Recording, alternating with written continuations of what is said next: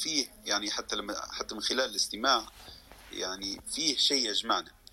هل هو يكون تقنيا في الموسيقى نفسها، أو هل هي إحساس الآلات متاعنا، أنواع الطبول متاعنا مستعمل عندنا، أنواع الرق المغطى بها الطبول، أم هو شيء آخر تاني ما يعني ممكن حضرتك تشرح لنا عليه أكثر؟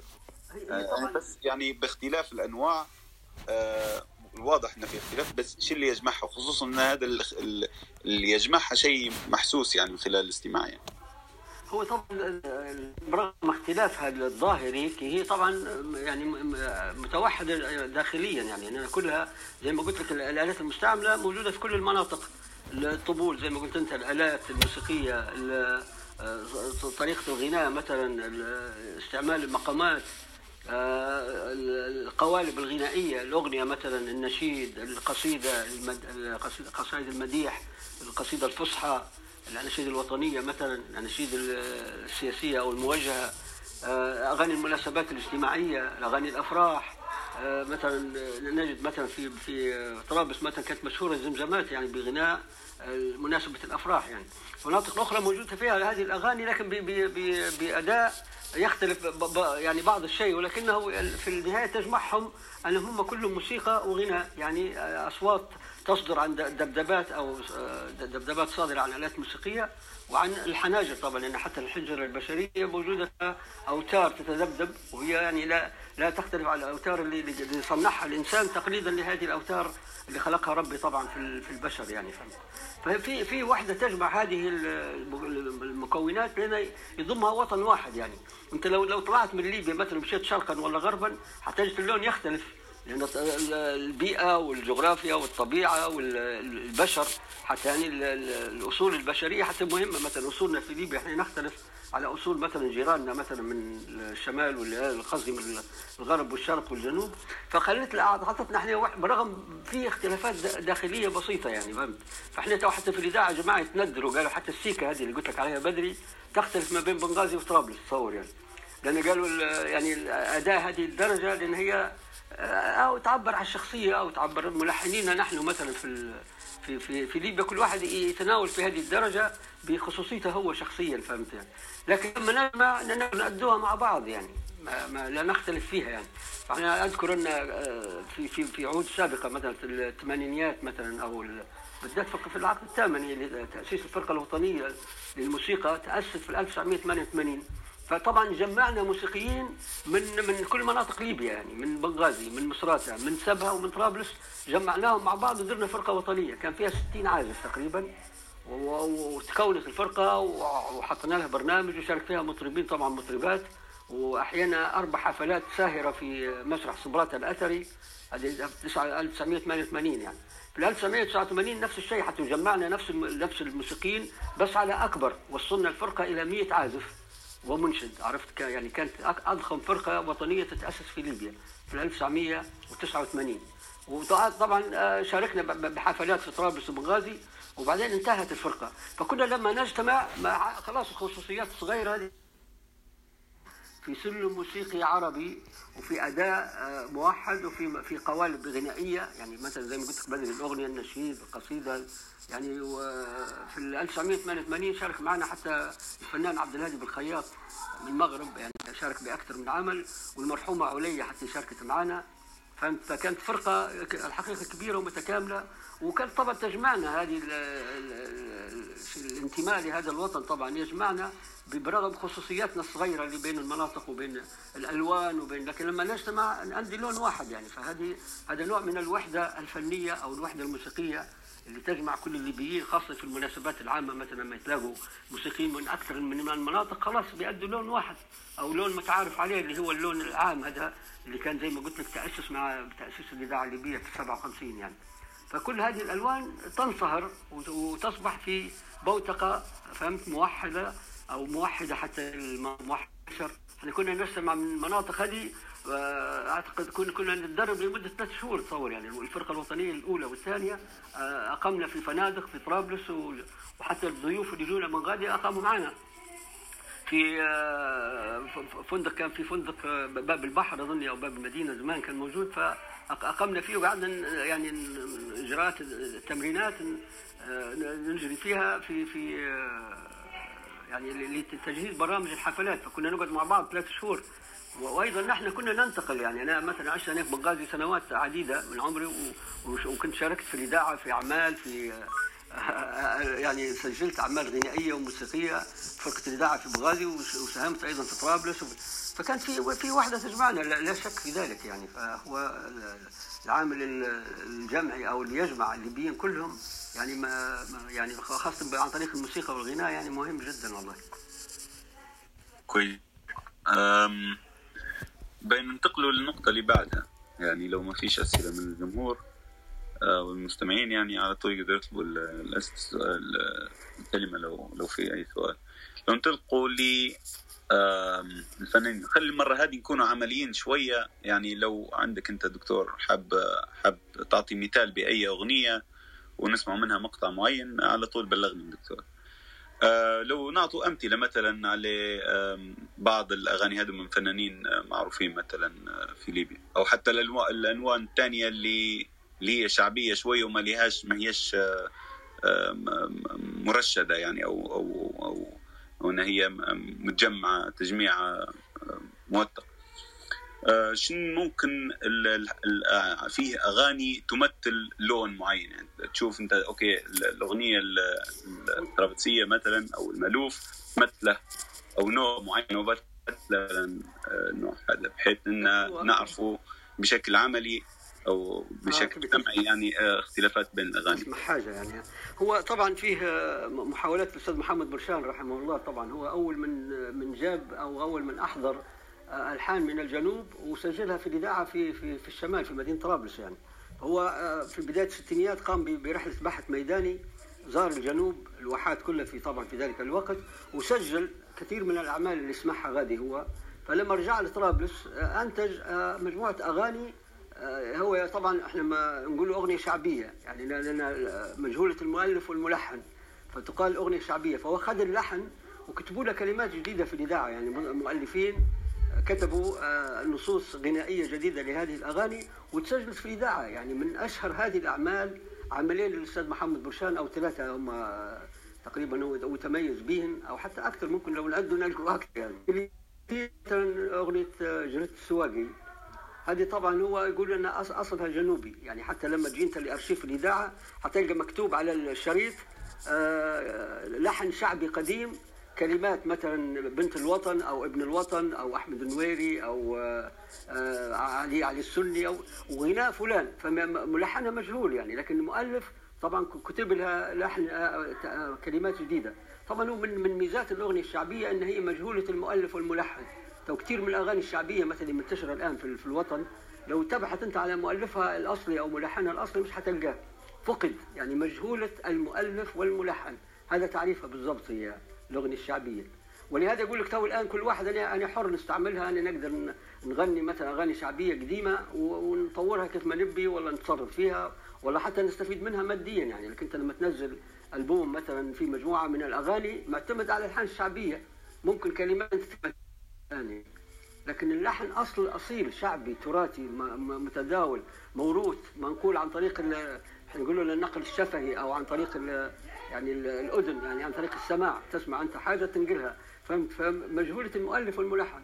فالاستاذ محمد برشان طبعا كلف بعض المؤلفين باش كتبوا له هذه الاغاني. يعني مثلا جريت السواقي هذه المشهوره، اعتقد مؤلفها ابن الطاهر الاستاذ محمد شقديلة، طبعا استاذ فاضل وعالم طبعا وخريج دار العلوم من القاهره، ولما رجع طبعا ليبيا كلف بعض المهام في اداره في وزاره التعليم زمان، وأدار بعض المدارس والمعاهد والكليات، المدارس طبعا قبل الكليات. فهو الأستاذ محمد كان مغرم بكتابة الأغنية، فكتب جلد السواقي يعني مشهورة يعني ليه. وهذه يعني لو كان في إمكانية نسمعوها الآن، هذه طبعا أصلها شعبي، أصلها لحن شعبي. محمد برشان يقول هو من مدينة مرزق يعني. وفي مثلا أغنية ثانية حتى بتاع وطت فسلمتها وطت العين عليا، فهذه حتى أيضا من التراث الشعبي القديم. مثلا أغنية سلمت على سلم على من يسلم علي 30 يعني، هذه أيضا حتى سجلها محمد بصوته، ويقول إن أصلها شعبي يعني مش حتلقى ملحنها معروف يعني.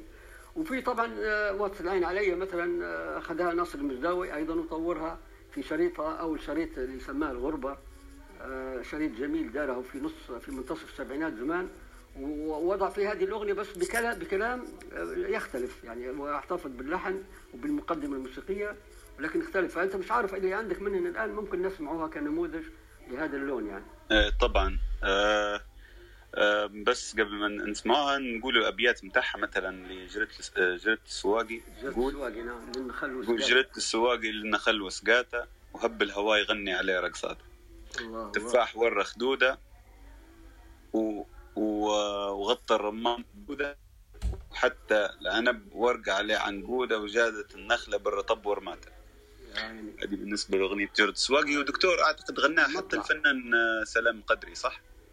بالنسبه للاغنيه هذه السواقي غناها سلام قدري صح، لواتت العين عليه غناها مرشان، لكن من اغاني سلام مشهوره يعني، اغاني سلام قدري رحمه الله. نعم انا عارف ان هي لسلام قدري، لكن بس قلت بالك ما نعرفش ان هي حتى غناها محمد برشان، لان دارجه ان تكون ضمينها فنانين يعني، لكن زي مثلا اغنيه مثلا مغناه ممكن من 4 فنانين بالذات شعبيا، يعني هي مثلا اغنيه سكبسال، مثلا سكبسال دمع الميامي حدايق من اجل المرايف الجفراوي الجميله. نعم ايوه تو نسمعوا مثلا مقطع من اغنيه جرة السواقي، وبعدين نسمعوا بعد مقطع لاغنيه واطت العين علي. نعم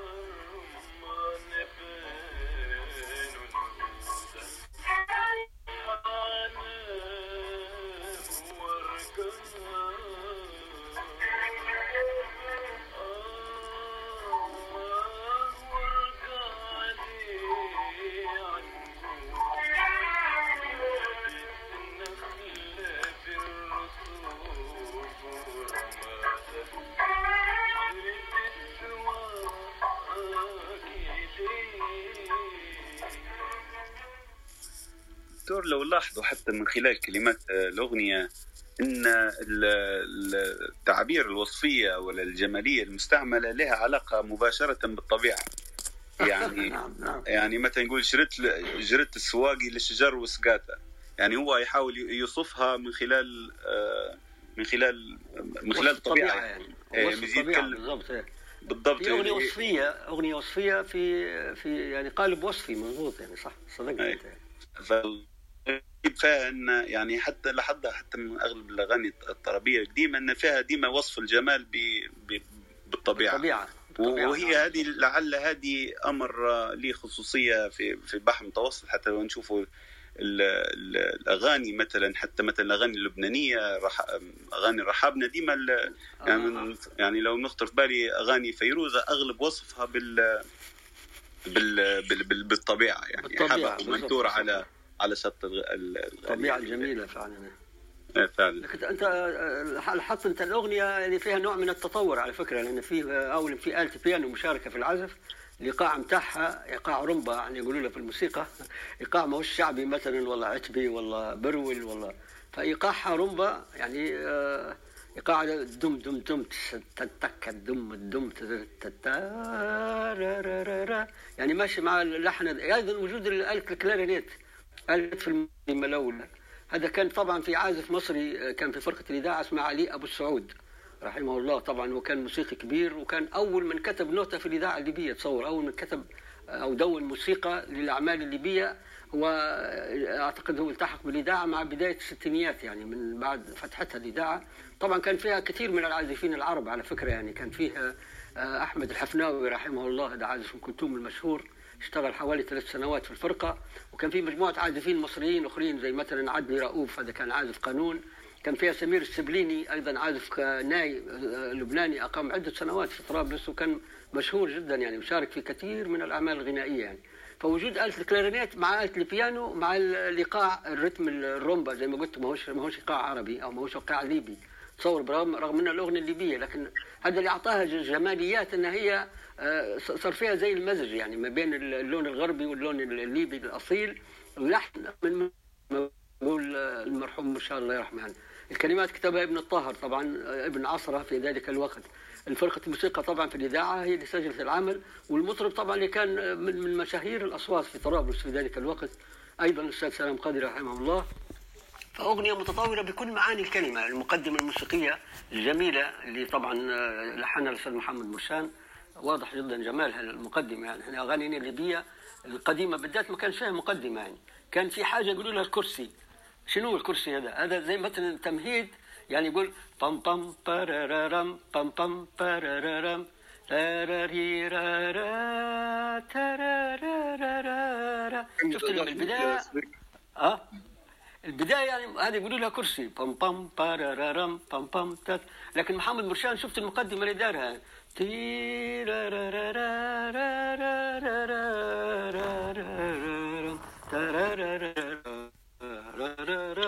مقدمة موسيقية يعني جميلة جدا ومن روح العمل يعني، فهمت؟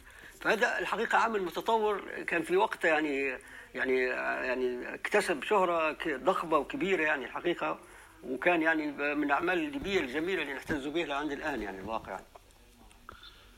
ننتقل للأغنية الثانية اللي مثلت لي بها الدكتور، وأعتقد يعني خلال سماعي لها فيها برضو نفس الإيقاع اللي ذكرت أنت، إيقاع الرومبا، لأن لما سمعت حسيت فيها كأنها فيها نوع من موسيقى الصلصة يعني، اللي هي أغنية وقف العين عليا، كتاب الشاعر إبراهيم الطوير، والحان طبعا الفنان الكبير المرحوم محمد مرشان. لا مش ألحان، ألحان شعبية ألحان شعبية مطورة يعني. ايوه بالضبط، هو اعداد وتطوير محمد مرشان يعني، أيوة يعني. لكن اللحن شعبي قديم. ايوه نسمعوها ان شاء الله. نعم.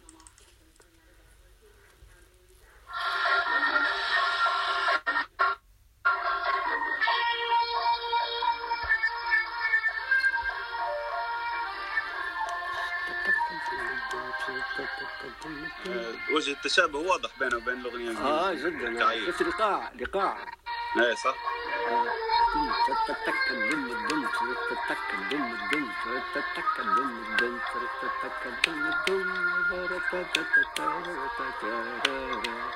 مقدمة جميلة.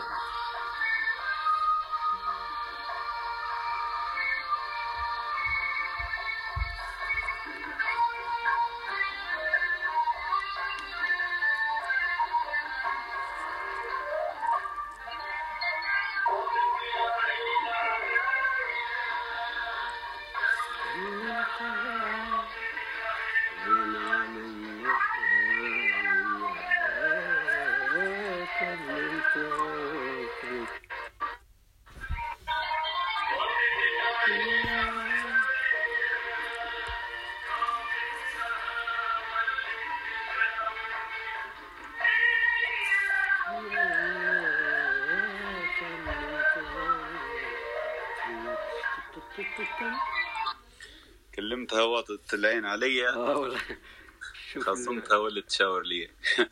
شوف الاخذ والرد، شوف بعد شوف يعني والله تعبير جميل الشاعر حقيقه يعني. وهي الطوير هذا ايضا ليه فيها نوع من الواقعيه يعني، لما الواحد ياخذ خطوات اتجاه الاقتراب يعني يصير التباعد، ولما يتباعد بالضبط والله. تعرف انت الاصل القديم بتاع الكلمات يعني، طبعا الحاج جمعة مرسال الله يرحمه طبعا كان فنان مرزق الكبير. انا مشيت له في 1980 يعني، عملت معه لقاء لما كتبت رساله الماجستير، فالمشرف الامريكي على الرساله قال لي لازم تمشي للفن وتعمل معه لقاء وتاخذ منه معلوماتك، لان انا قدرت على الاغنيه الشعبيه والتقليديه في ليبيا يعني، فهمت؟ كانت كوسيله للتعليم الموسيقي يعني. فمشيت نتصور في مرزق في 1980. كنت أنا في بنغازي في هذيك الفترة، كان أحمد فكرون كان موجود حتى هو، فتلاقيت أنا اتفقت أنا وياه، قلت له شو رأيك يعني عندي ممشى لمرزق تمشي معي؟ قال لي يا سلام، رحب على طول يعني. وكان الأستاذ مصطفى الشيخي بارك الله فيه يعني ويعني وأجر على الله أنه هو اللي تكفلنا بالرحلة، فأصدر لنا تذاكر، كان مدير الإذاعة في ذلك الوقت في بنغازي الأستاذ مصطفى الشيخي، الحقيقة أنا نعتز به جدا يعني. بعثنا طبعا لسبها وبرمجنا مع فرع الإذاعة في سبها، استقبلنا مصورات اسمها البوني، اسمها الأول أنا نسيتها الآن، لكن هو اللي استقبلنا في المطار وأقمنا في فندق في سبها. وبعدين ثاني يوم أخذنا سيارة طبعا من الإذاعة وكاميرا أو التصوير وأشرطة ومشينا المرزق تصور على طول في الجنوب الليبي. كان معي أحمد فكرون طبعا. لما دخلنا مرزق أحمد في السيارة من فوق صور مدخل المدينة وصور الحاجات الأثرية القديمة فيها وجناين النخيل اللي كانت ما شاء الله يعني مالية الدنيا. وتقابلنا مع الحاج جمعة مرسال، والحقيقة استقبلنا بصدر رحب بمساعدة طبعا الشباب في مرزق، جابوه طبعا سيارة وسجلنا معه شريط، يعني سجلت معه شريط مرئي تقريبا يعني مدة ساعة ونص أو ساعتين، تكلمنا على الأغنية المرزكاوية وكيف كانت في القديم. تصور 1980 يعني الآن كم له سنة يعني، قريب تطق 40 سنة تقريبا، أيوه أو فات ال 40 أظن، فهمت. فكان حقيقة ورجل جميل جدا هو، وجانا لابس يعني لباس جميل هيك أبيض هيك وعمامة، وجاب الطبل المرزكاوي معاه طبعا، طبل هذا مخصوص بمرزق مش معروف إلا في مرزق. تصور يعني هم ياخذوا في جذع نخلة حوالي 40 سم الارتفاع متاعها ويحفظ طبلة بولة، رق من تحت ورق من فوق، ويعزفوا عليه مجموعة يعمزوا عليه طبعا. وهذا الوحيد اللي موجود في مرزق، لم ينتقل مع الأغنية المرزكاوية إلى الشمال، قعد يعني خاصية أو خصوصية للمرزق يعني. فبالمناسبة هو قال لي أن كلمات الأغنية هذه تقول قدا وين تمشي نلحقك يا غالي، فهمت؟ شفت الوزن تاعها، واطت العين علي كلمتها.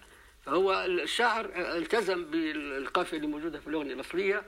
وهنا لو تسمع انت القديم، انا طبعا الان مش ما تفكرهاش مضبوط، لكن يعني قريب جدا حتى من اللحن اللي طوره مرشان يعني. ويقول اظني صعب تفكر طوره، لكن المهم يعني فيه الروح القديمه، محمد الاستاذ محمد حافظ عليها وكتبت لها الكلمات هذه، قدا وين تمشي نلحقك يا غالي، واطت العين علي كلمتها. لان هو لون برجيله على فكره، تو حتى في جريده السواقي البرجيلة ديما ما يبدوش بالمطلع في الغناء، يبدو بالشطرة الثانية يعني. مثلا للنخل وسقاته أو للشجر وسقاته جرت السواقي، أيوة. الأغنية اللي مكتوب جرت السواقي، أيوة. للشجر وسقاته، فهم ياخذوا الجزء الثاني من الشطرة ويبدو بها الغناء، زي مثلا نور العين عيوني سهارة مثلا، كيف تقول مطلعها هي؟ هايم بيك وعيوني سهارة، ايوه بالضبط. فاللي مكتوب هايم بيك وعيوني سهارة، هذه الشطرة مكتوبة هيك. فشنو هو البرجين هذا يعني اتفق او يعني تعودوا الناس على ناخذ الشطرة الثانية. تو دكتور تو هنا انت يعني جابنا حديث في نقطة مهمة جدا يعني في في في وجه في اوجه تشابه يعني.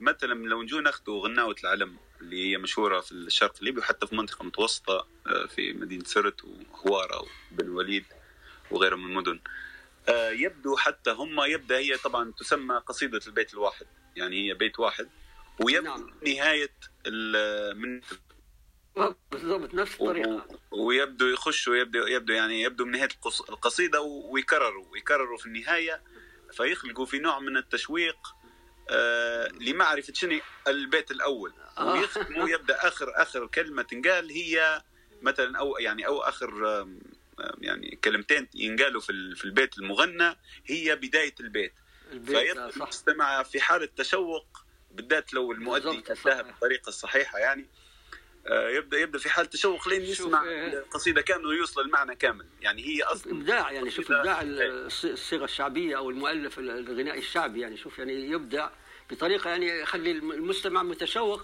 للي جاي يعني، ديما يبدأ مربوط به يعني، فهمت؟ احنا نتكلموا طبعا على فنون شعبية جدا يعني، ما هياش حتى يعني. بس ممكن نذكر الفنان محمد حسن في بعض من اغانيه حاول يستنبط منها الوان موسيقية كثير على الموضوع هذا يعني. محمد الله يرحمه طبعا حتى هو ليه دور كبير جدا في أو يعني هو حتى استفادوا من هذا الألوان، لأنه غنى من ألحان الكثير من الأعمال وبعدين اتجه للتراث الشعبي يعني.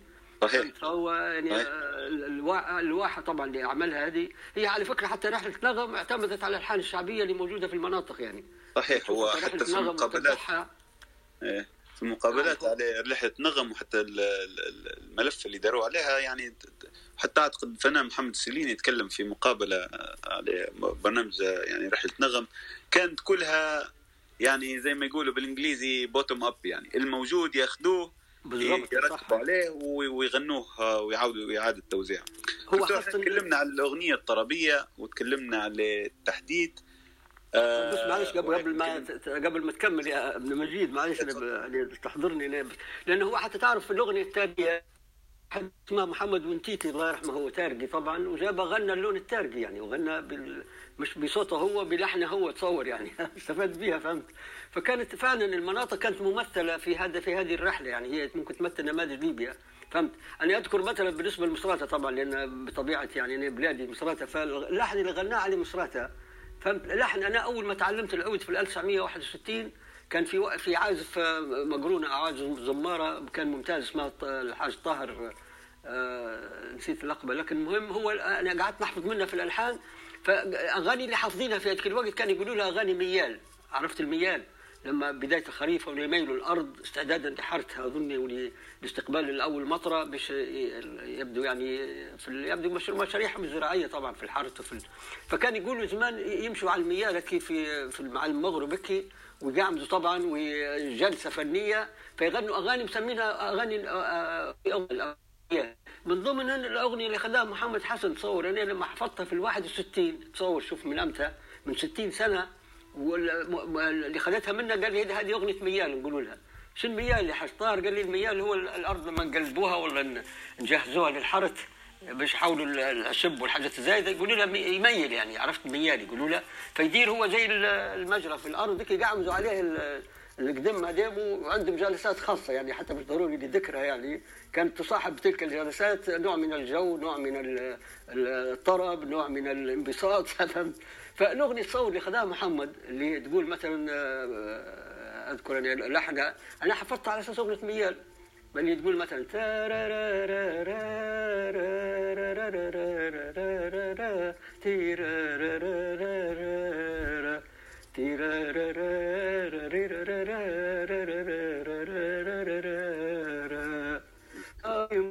صراطة يا عيني ويبان شوق القلب في نبضاته. شفت يعني هذه الأغنية خداها محمد وكتب لها لحن أو كلماتها فرض المبروك يبان شوق القلب في نبضاته ويقول لي أرجع عليه مصراتة. أنا حكى لي عبد الرحمن جنيس الله يرحمه صديقي العزيز، قال لما جت نجاة الصغيرة في 89 لليبيا كان طبعا تعاقدت معها الإذاعة وعملت حفلات يعني في حتى مشت حتى مصراتة عملت حفلة يعني. فهو قالوا لما جت قالوا له أنا بك تغني أغنية ليبية، قالت لهم باي سمعوني ترى الألوان، سمعوها بالصدفة من ضمن هذه الأغنية تصور يعني. فقالوا اختارت هذه الأغنية على أساس تغنيها في حفلة عامة وحفظتها الفرقة وحفظتها هي، وكتبوا لها أظن نص جديد أظن أحمد الحريري الله رحمه الله حد من المؤلفين غنت الأغنية هذه تصور نجاة الصغيرة يعني، موجودة تسجيل بها يا ريت لو تقدر أنت لها نجاة الصغيرة مانيش عارف النص اللي غنتها بالضبط فهمت.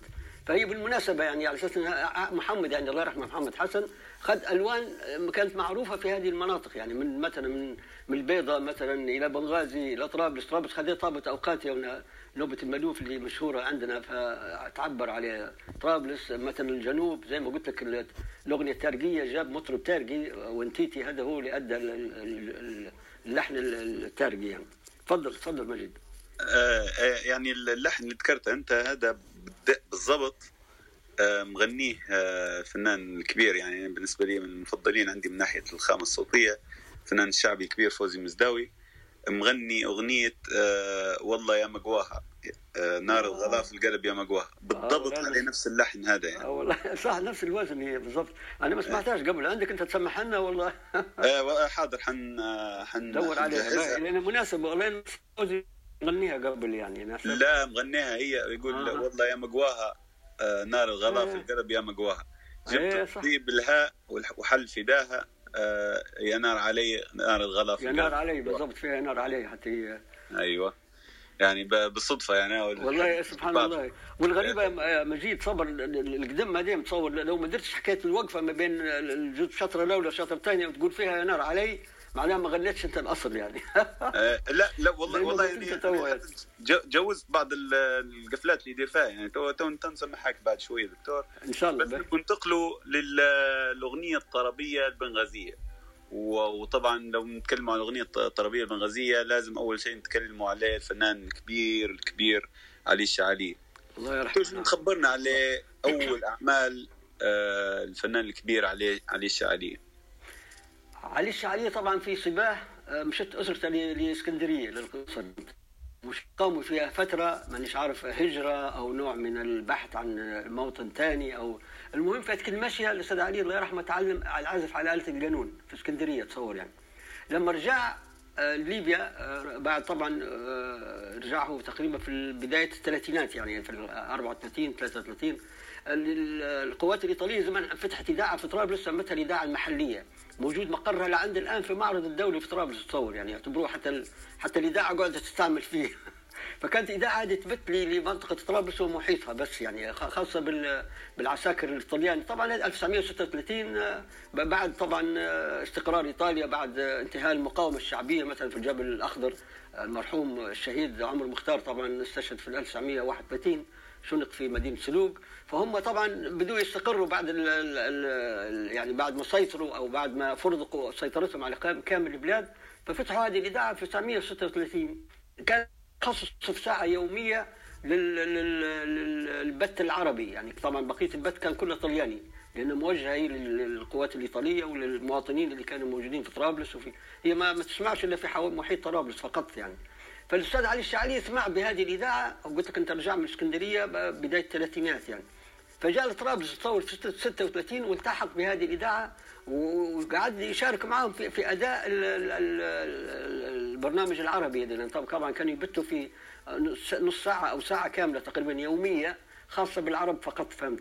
وكان حتى فيها مذيعين عرب كانوا معروفين، اظن منهم الاستاذ علي مصطفى المصراتي ومنهم يعني اخرين طبعا يعني. وكان طبعا الفنانين في طرابلس كانوا يقدموا في فقراتهم يعني، حتى المرحوم محمد جنيس كانت له فقره حتى خاصه بالمالوف في تلك الاذاعه يعني. فالاستاذ علي الشعالي شارك في هذه الاذاعه، لكن هذاك الوقت مازال ما بداش يلحن تصور. شي كان يغني في اغاني سيد درويش واغاني سلام حزي مشهوره في ذلك الوقت يعني، ما كانش ملحن عرفت فهمت. بعدين طبعا لما 1939 قامت الحرب العالميه الثانيه ودخلت فيها ايطاليا مع المانيا وسكرت الاذاعه وخشت البلاد في الحرب طبعا خلاص 39 لعند 1943 انتهت الحرب في ليبيا بهزيمه ايطاليا وخروجها من ليبيا. طبعا الحرب في اوروبا انتهت 1945 يعني في عامين بينهم يعني. ففي ليبيا 1943 انتهت الحرب ووضعت ليبيا تحت الحكم العسكري يعني البريطاني والفرنسي، قسموا البلاد بينهم وكل واحد يعني يدير هذه المناطق لغايه استقلال ليبيا في 51. فلذا الحكومه او القوات البريطانيه فتحت ايضا اذاعه في اظن 44 45 فتحت اذاعه في يقولوا لها في السمعه الحمراء يعني قريبا من مستشفى طرابلس المركزي في شارع السيد يقولوا لها. فعلي الشعاليه ايضا سمع بهذه فتحه اذاعه جاء ثاني ورجع يغني الاذاعه هذه يعني. في 57 طبعا لما فتحت الاذاعه في بنغازي واسس الاستاذ علي القسم واسس الفرقه الموسيقيه من اوائل اعماله طبعا. وقبله كان عنده نشاط في بنغازي لا شك يعني، كان مكون فرقه هيك خاصه وكانوا يحيوا في الافراح والحفلات واعماله، لكن الحقيقه ما كانش معروفه امانه. اول عمل انشهر به الاستاذ علي هو نور عيون هذه طبعا، هذه اغنيه جفراويه او اغنيه يسوقنا يهون يعني، لكن احنا نقول لها جفراويه جمعا للمنطقه يعني. هذه نور عيون طبعا كانت اغنيه مشهوره جدا. كيف وصلت للاستاذ علي في بنغازي مانيش عارف، حد من المهاجرين طبعا من منطقه انتقل لبنغازي واتصل به الاستاذ علي وعجب اللحن لان لحنها جميل هي وكلماتها. فهم شنداروا خذ المطلع فقط نور عيون اليوم قابلني عضا فهمت. وكان خوه عبد الهادي الشعالي كان مغرم بكتابه الاغاني فكتب له الاغنيه هذه كتبها الاستاذ عبد الهادي الشعالي اخو الفنان الشعالي طبعا، يسجلها بفرقه اذاعه في ذلك الوقت 57 يعني. فطبعا هو خد اللحن الشعبي القديم، اخذ منه النص فقط، يعني ما التزمش. شنو تقول الاغنيه دكتور؟ شنو تقول الاغنيه؟ نور عيون، نور عيون اليوم قابلني عضاء، مش عارف شاطة نار، الحب في قلب غلا، ولا ما ينفع دواء، ما ينفع دواء. ما ينفع دواء. لأن بدك تقول كلمة قابلني عضاء، العضاء هنا في الحالة دي شنو تعني؟ بالنسبة لي ما يعرفهاش.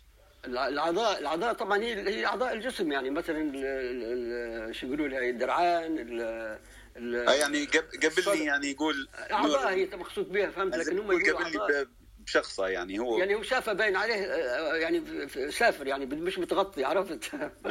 هذا المعنى هو انه شافه في صدفه، وقالوا فيه قصتها القديمه حسب ما يحكوا الجماعه في الجفره، مانيش عارف، يعني انا مش اذكرها بالضبط، لكن الحاج بالقاسم السوكني الله يرحمه، يعني انا عملت معها حتى لقاءات تلفزيونيه زمان كان على المنطقه دي، لكن هي اعتقد مربوطه بهون اكثر. واحد مش عارف من جماعه هون قالوا طالع بيصلي الفجر هيك حسب ما يقال، فبالصدفه في وحده طالعه من بيتها تلاقاها وياها، عرفت؟ بالصدفه، وكان صورة مش متلابسه، او مش يعني مش مستوره، عرفت؟ وحتى لما شافتها هربت طول، هي طبعا ما تحسبش في حد في الشارع يعني. فقالوا هذا لما روح هو بعد ما يعني البيت كتب النص هذا، كتب المقطع هذا، بقيه الاغنيه طبعا، بقيه الاغنيه انا لا اذكرها الواقع الا النص، الا البدايه محضرها انا. انت موجود عندك النص؟ لا، النص الاصلي القديم غير اللي كتبه الاستاذ عبد الهادي الشعالي رحمه الله يعني. لا، اللي عندي هي من مستنبطه من الاغنيه، كتبتها يعني بعد سماع الاغنيه بالضبط، لكن القديمه الحقيقه يعني مش عارف هل مازالوا يذكروها ولا، بس الغريب اللي عاش منها هو المطلع اللي خداها الاستاذ عبد الهادي، كتب منها الاغنيه. وطبعا هو الاغنيه القديمه الشعبيه لحنها ببيتي، مش عارف، انا حتى عملت عليها دراسه في واحده من مجله صوت الموسيقى، احنا اصدرنا مجله المركز القومي لابحاث دراسات الموسيقى العربيه، لما الاستاذ عبد الرحمن جنيس الله يرحمه كان المدير بتاعها، فاصدرنا مجله اسمها صوت الموسيقى، صدرت منها 3 اعداد وبعدين للاسف توقفت يعني. فالعدد الاخير الثالث انا كتبت دراسه على نور عيون، كتبت نبذه على الاستاذ علي الشعاليه، يعني حياته ومسيرته، وبعدين كتبت الاغنيه، دونت اللحن الشعبي القديم بتاعها، ودونت اللحن اللي لحن الاستاذ علي الشعاليه وغناها، يعني مدونه موسيقيه، النوته يعني، كتبت النوته بتاعها، وكتبنا كلماتها زي ما كتبها الاستاذ علي الشعاليه. طبعا المجله للاسف هي الظروف، عدم توفر الامكانيات خلاها تتوقف. المجله جميله كانت، وشاركوا معنا حتى اساتذه من سوريا ومن السودان ومن يعني مناطق اخرى عربيه يعني، فهمت؟ هو اظن اللحن القديم، نور عيون اليوم قابلني عضا، نور عيون اليوم قابلني عضا، نور عيون اليوم قابلني عضا، شاطة نار الحب ما ينفع دواء. هذا الاصلي، هذا الشعبي القديم، عرفت؟ فالشعريه طبعا غناها بطريقته هو، نور عيون اليوم قابلني عضا،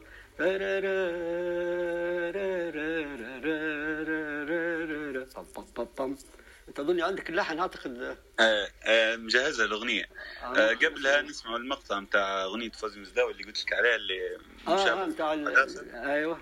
واعتقد يعني خديجه بعثت لي على الغرفه بتاعنا عندنا في الواتساب، بعثت لي ان الاغنيه اللي نجاة الصغيره اعتقد اسمها يلي عيدك عيدي. جميل والله، قلت كلماتها يعني. اللي حاب يسمع نسمعوا الاغنيه تو.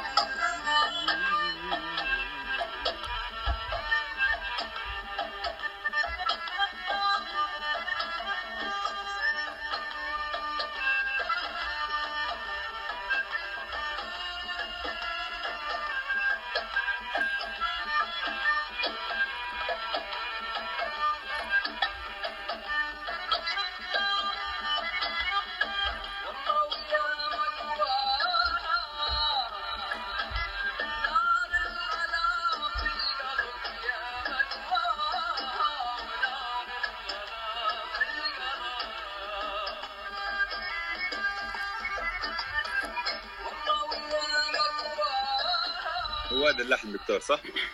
بس طور فيه شويه فوزي. تطور. خدي المطلع البدايه، المطلع صح خداها من القديمه فهمت، لكن بعدين لون فيها شويه يعني مش بالضبط. وهذا خلي بس ندونها هذه يعني واحد يقدر يبحث فيها قدام. قلت لي يعني نفس اغنيه المياله، اغاني يقولوا لها من اغاني الميال، الميال اغاني الميال اللي هو ايوه اغاني الميال من اغاني الشعبيه القديمه، حتى مش معروف طبعا ملحنها ولا مؤلفها ولا اي. فهذه ايه كويس. نشوفوا تو اغنيه نور عيون دكتور. بالنسبه لاغنيه نور عيون تو بس باش ننبه عليها باش المستمعين يركزوا معايا فيها نمط مشابه لجلسات المرسكاوي، اللي هو شنو النمط هذا؟ ان بدايته لحن نقول بطيء شويه، مثلا يكون عتبي مثلا، وبعدين نقولوا في الشطر الاخير من الاغنيه تولي برول ايوه هذا السريع اللي هو الرقص هذا.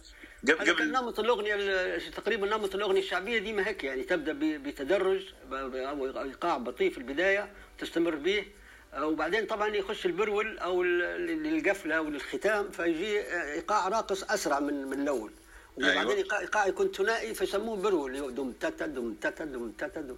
والاول على فكره العتبي هذا، انت قلت عتبي، العتبي هذا موجود في طرابلس فقط يعني.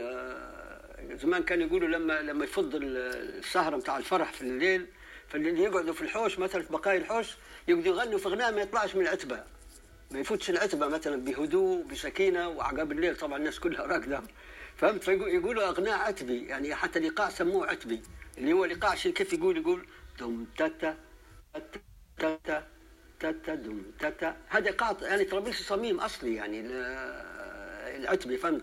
لكن طبعا لما تمشي المناطق اخرى مش موجود هذا، موجود مثلا في قاع يقرب له يسموه المقسوم يعني، يشبه له يقول دم تك تك دم دم تك دم تك تك دم دم تك دم تك تك دم دم تك، هذا المقسوم. فتلقى اغلب الاغاني على المقسوم او على برول بطيء، دم تتا دم تتا دم تتا دم تتا دم، هذا طبعا برول بطيء.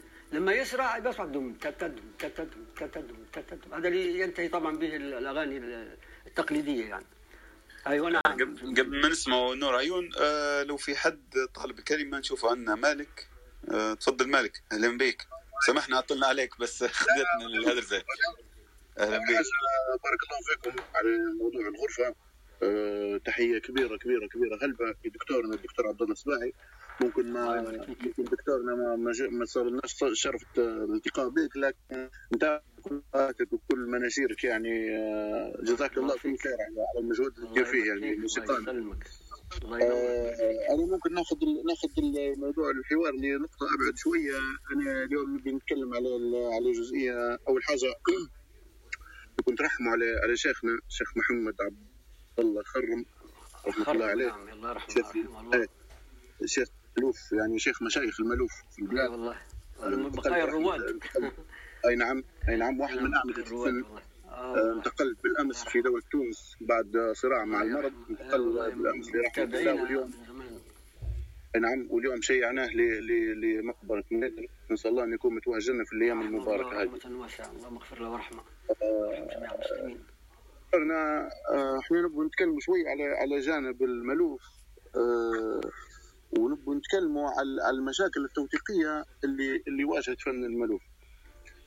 انا كواحد وزلت تلميذ يعني في بداياتي، واحده من المشاكل اللي واجهت فيها لما نجي مثلا نبي ناخذ مثلا نقولوا احنا في المصطلح صنعه يعني بمعنى لحن. نعم. ما فيش توثيق يا شيخ، توثيق لا يوجد يعني. اقصى حاجه ممكن تحصلها هي تسجيلات لجنه حفظ التراث للساده المستمعين. هي لجنه في الستينات اعتقد، في 64 دكتور صح ولا؟ 64 نعم مضبوط. هي لجنه كانت من مشايخ الملوف انذاك في البلاد، وسجلوا معناها عدد لا باس به من دخلة الملوف في البلاد. ولو كان انت مثلا مهتم وتبي ترجع تبي كذا، اقصى حاجه ممكن تحصلها هي لجنه حفظ التراث، ومع رداءة التسجيل انذاك يعني. تعرف انت الامكانيات ذاك الوقت في الستينات ما كانتش حاجه يعني، مسجل عادي كان، حتى في الاستوديو يعني. بالظبط بالظبط. واحده من الحاجات اللي لازم فينا احنا كرواد كمحفن التوثيق يا دكتور مش موجود نهائي يعني. يا ريت تكلمنا شويه على صعوبه التوثيق في المجال هذا وليش يعني ليش مات هو تعرف بارك الله في الاذاعه في ذلك الوقت اللي فكرت ان تجمع مشايخ المألوف في طرابلس وتدير منهم لجنه اسمها لجنه احياء الفن الاندلسي، عرفت، بقياده الشيخ محمد برشان رحمه الله يعني، وكان من كبار المشايخ اللي معاه الشيخ محمد جنيس يعني، كان معاه في نفس المجموعه وعلي منكوسه وكامل القاضي ومجموعه من الاساتذه والكعامي حسن الكعامي والطاعربي مضبوط. الوحيد اللي مثل موجود تقريبا الشيخ محمد الحراتي هو الاستاذ احمد. والله تعرف هذا من الموثقين الكبار، حتى بعد ذلك يعني قام بمهام كبيره جدا. انا حتى زرته في بيته وحتى اجريت معاه مقابله تلفزيونيه تصور في تبعتها دكتور والله الحقيقه والله مشينا في مربوع تتصور استقبلنا وورانا السجلات وقلنا ناخذوا نصور وناخذوا، قال ابدا ما تطلعش من الحوش يعني. دكتور هو الشيخ احمد هذا شيخنا يعني، احنا تتلمذنا عليه والله رجل فاضل والله. هو يعني هو على فكرة يعتبر خزانة النصوص الأكبر في البلاد والله. بالضبط، يا ريت احنا الحاجات اللي يعني بعد عمر طويل اللي احنا حاولنا حتى نقولوا له طلع الحاجات هذه نشرها طبعها وكتبها خط يد تصور يعني مخطوطات يدوية وسجلات، وكان ياخذ فين من الشيخ جميل القاضي مباشرة هو يعني، قال كنا مجموعة معاه وكان اللي يقول الشيخ جميل قال روح انا نكتبه على طول. انا شفت عنده سجلات يعني مجموعة والله قلت لك ذخيرة هذه وثروة كبيرة جدا يعني، ان شاء الله بس يحافظوا عليها وان شاء الله توصل للقارئ والمستمع. هو بالنسبه للتوقيت يعني قصدي للتوثيق الموضوع هذا زي ما قلت لك بارك الله في الاذاعه اللي فكرت ان جمعت الاساتذه وسجلوا اللي سجلوهم تقريبا 250 شريط ريل، انت عارف شريط الريل البكر هذا صح. وعلى مدى سنواتهم على فكره قعدوا هم مثالي بادين حتى من قبل يعني. محمد برشان لما قعد رئيس قسم الموسيقى طبعا هو اول واحد كان كاظم نديم الله يرحمه، وبعدين مسك بعده بشير فهمي في حيمه لما رجع من تونس يعني كلفوه برئاسه القسم ايضا. الاستاذ بشير طبعا رجع كبير في السن وبعيد عن الجو الاذاعه طبعا ما ارتاحش، قعد اظن سنه ولا سنتين وبعدين سيبها استقال. فالاستاذ محمد برشان اول ما كلف برئيس قسم الموسيقى في الاذاعه هذا قبل حتى ما ياسس المعهد على فكره يعني. فهو طبعا فكر في انه يجمع هذا الفن او هذا التراث اللي هو فن المألوف. طبعا هو كان يشوف فيه في الزوايا وفي المناسبات وفي الاحتفالات الدينيه والاجتماعيه. فهو شكل اول فرقه مألوف في الاذاعه على فكره، وسبق حسن عريبي في هذه العمليه. شكل اول فرقه اذاعه وسجلت الاعمال يعني حتى قبل اللجنه هذه يعني، وسجلها كاعمال غنائيه وحتى اضاف لها اصوات نسائيه تصور يعني في بعض النوبات او بعض المقاطع فيها اصوات نسائيه. بعدين لما فكر هو في الكتاب، لان طبعا لما اسس المعهد اظن 63 تاسس المعهد، ففكر يالف كتاب في علوم وقواعد الموسيقى، سماه الموسيقى قواعد وتراث، هذا اسم الكتاب. فطبعا من ضمن الحاجات اللي حطها في الكتاب مدونه ل 12 نوبه تصور، 12 نوبه مألوف مدونه موسيقيا طبعا بطريقه اعتقد كتاب اليوم معطيه شراره منوته يعني منوته بالضبط يعني نوتات بتاع 12 نوبه بترتيب المشايخ في ذلك الوقت يعني، فهمت. بعدين لما طبعا تشكلت اللجنه سجلت زي ما قلت لك حوالي 250 شريط ريل او بكر، وطبعا حفظا في الاذاعه في البدايه. والاستاذ حسن عريبي طبعا اعتمد عليها الحاجات هذه لما جاء اسس الفرقه بكبار المطربين طبعا في ذلك الوقت. اول فرقه مألوف دارها هو رسميه طبعا، وكل وعلى فكره يعني يحكونا طبعا هم رحمهم الله الاستاذ برشان كانت في حفله بيديروها في 64 او رئيس الملك المغربي هاي تقريبا فقالوا المرشد قالوا انه بعد اذنك دكتور انا سامع القصه انه هو كان الملك المغربي زاير ليبيا فطلبوا من محمد برشان انه هو يقوم بالحفله، فهو يعني اعتذر بسبب ضعف الامكانيات فالشيخ حسن اغتنم بالفرصه يعني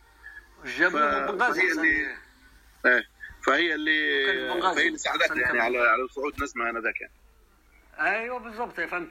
فهو قلت لك المجهود اللي دارته الاذاعه في التوثيق يعني موجود كبير جدا. معنا الاستاذ حسن طبعا رحمه الله واحسن اليه يعني دخل شويه في النوبه يعني، عرفت، ويعني حاول كيف يعني يالف مقدمات موسيقيه بعيده حتى عن الجو المالوف، يعني في ايقاعات اخرى وفي فهمتوا موسيقيه.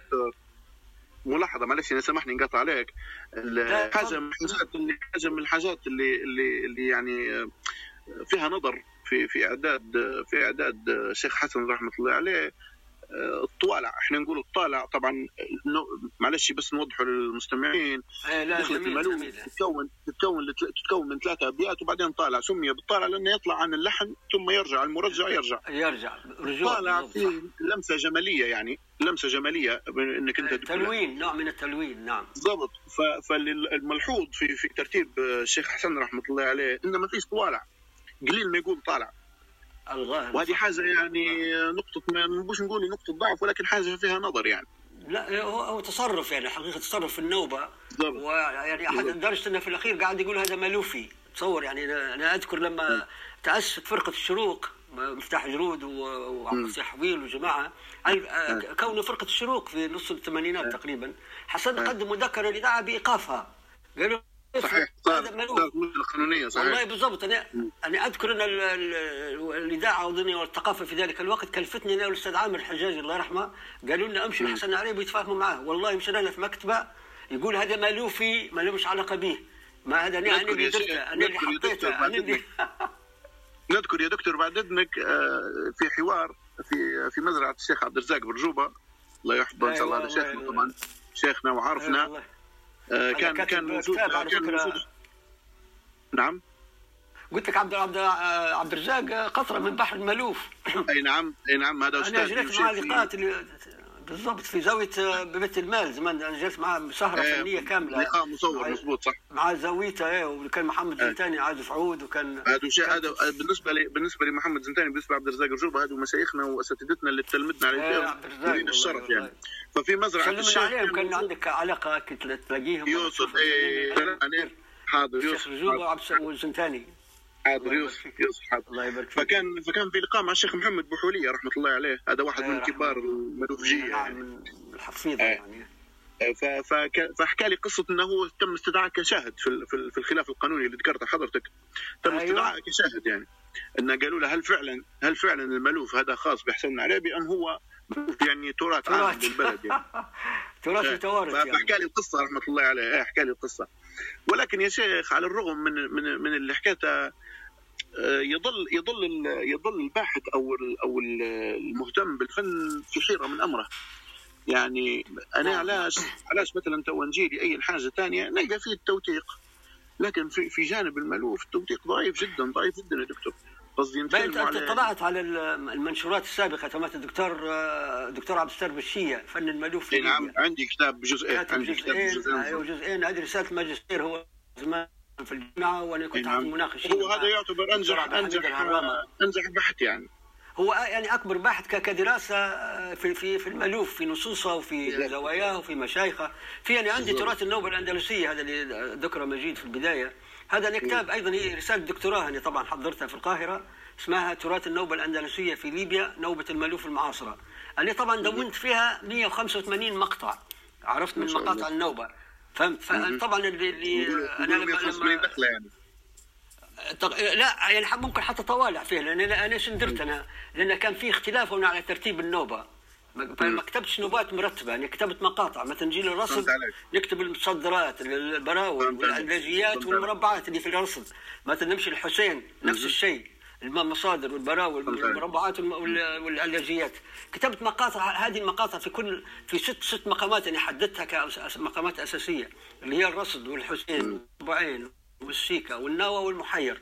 طبعا ما ركزش على الفرعيات اللي هي زي مثلا اصبهان، ولا مع اني نذكر فيه ذكرت ان فيه تفرعات مثلا ضعيف يا دكتور. هذه المشكله، لكن انا اهتميت بالجانب الموسيقي اكثر، يعني دونت الالحان بتاع المقاطع هذه ودونت نصوصها، ونصوصها كامله على فكره. انا رجعت حتى لحوالي 12 مرجع او 13 مرجع من المصادر القديمه، مغربيه وجزائريه ومصريه وليبيه طبعا يعني.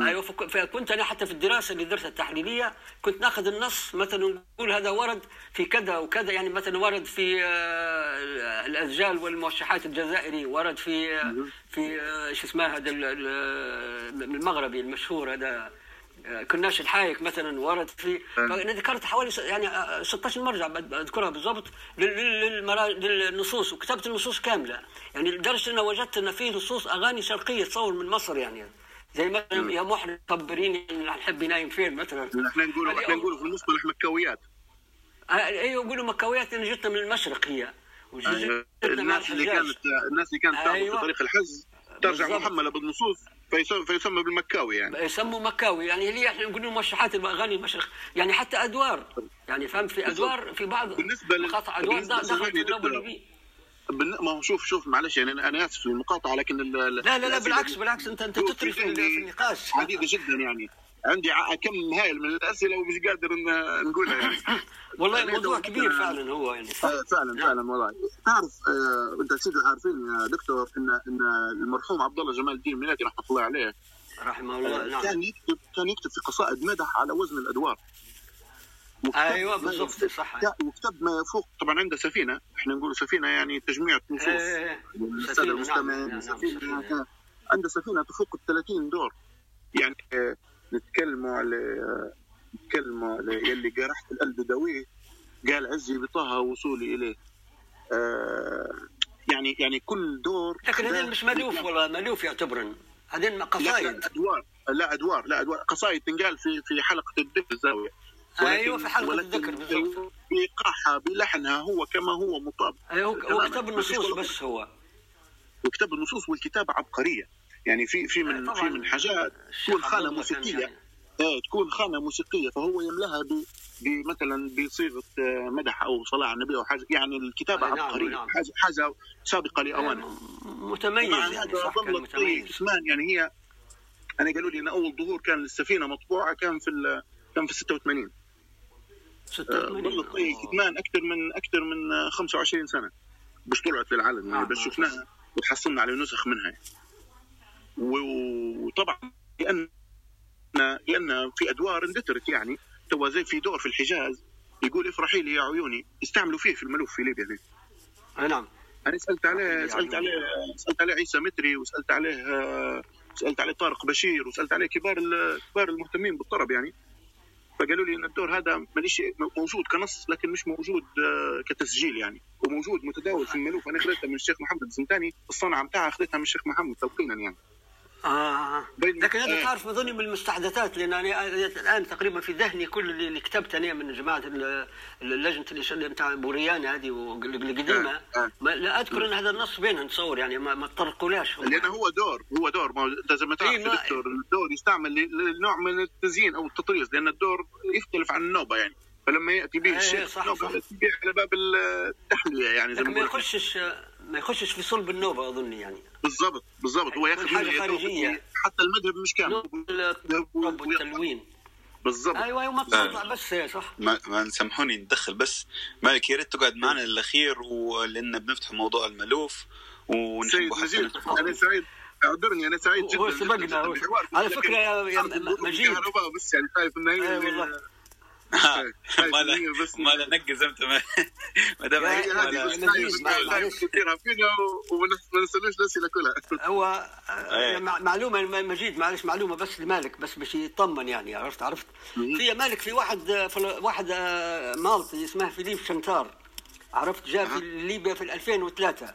عرفت انا طبعا عرفني به حبيب طرابلسي العازف النايب الرقم المشهور نعم يعني في واحد ايوه حبيب طرابلسي بالضبط فكان معي في فرقه السباعي درنا فرقه صغيره هيك قاعد نديروا في حفلات للدبلوماسيين الاجانب فقال لي في واحد مالطي يدور في معلومات على المالوف قلت لي عندي واحد تقريبا عنده دراسه فجاء تعرف بيا وعرفت يعني كاتب دكتوراه في الموضوع هذا على طول صق بي يعني على اصلا من 2003 علاقتي بيه لعندي اليوم يعني فهمت وقابل الاستاذ حسن عريبي عده مرات ومشي معاهم حتى لتونس في الفرقه مع في مهرجان تستور حضر معاهم المهرجان لدورتين تقريبا وحضر مهرجان طرابلس المالوف يجي 3 مرات تصور يجي مخصوص عشان يحضر المهرجان وكنت انا طبعا انا اللي نرفع فيه ونجيب فيه كان يسكن في فيلا في حي دمشق عنده صديق مالطي رجل اعمال فاعطاه الفيلا وقال له قيم فيها في طرابلس يعني كل ما يجي يقيم فيها فكنت انا ناخذ فيه طبعا من فيلا ونرفع فيه المهرجان وجبت الشيخ عبد الستار بالشيه دار معاه لقاء وجبت له واحد اسمه حسام زقلام كان عازف غيطه صديقنا وحبيبنا حسام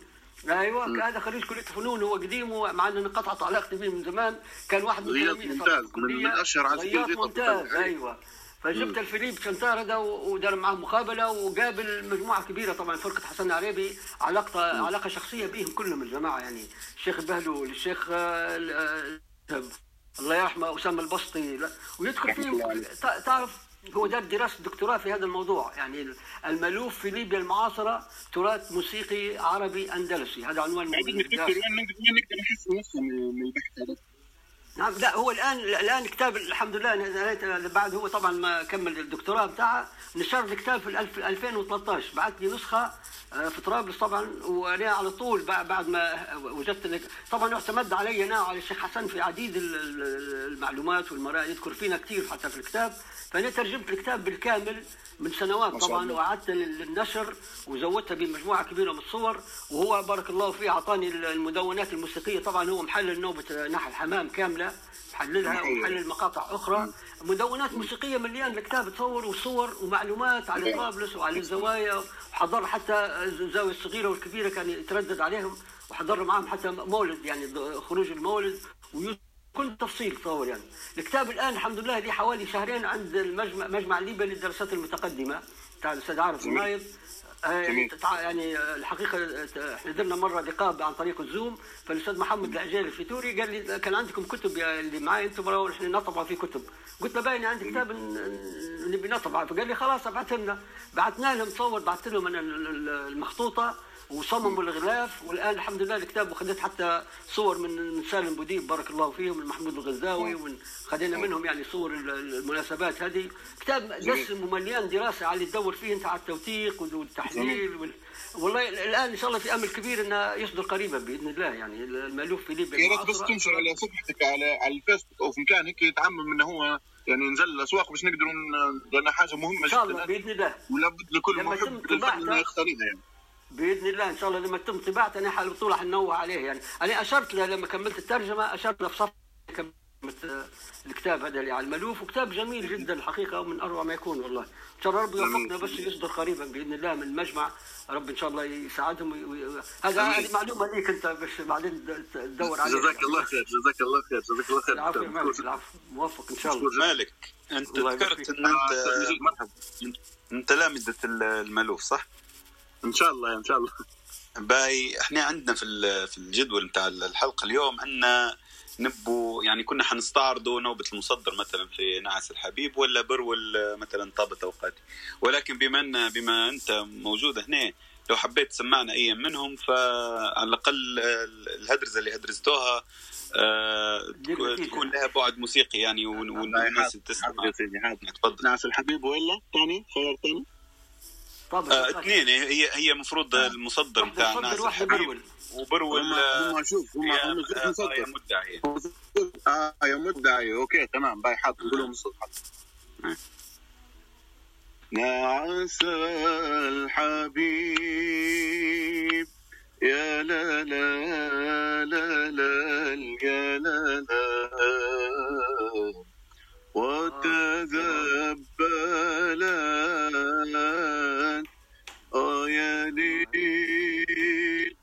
يا ليل يا ليل يا عيني يا ناس وزنات يا ليل يا عين وعيونه يا لا لا لا لا يا لا لا شواقي الصوت يا ليل يا ليل يا عيني يا ناس لم تنعوزي يا ليل يا ليل. هذه نعس الحبيب. الله عليك يا مالك، الله عليك جميل، صوتك مطرب والله والله الله الله يا مالك الله الله. وهرب ما شاء الله يعني. هذا والله الفضل يرجع لمشايخنا اللي لقنونا تلقين صحيح والله، اللي لولاهم كان طلع بتفاصيلها يعني. فضل كبير علينا كلهم والله، بارك الله فيك. ما شاء الله عليك والله، تمام ما شاء الله. مشكور يا مدعي.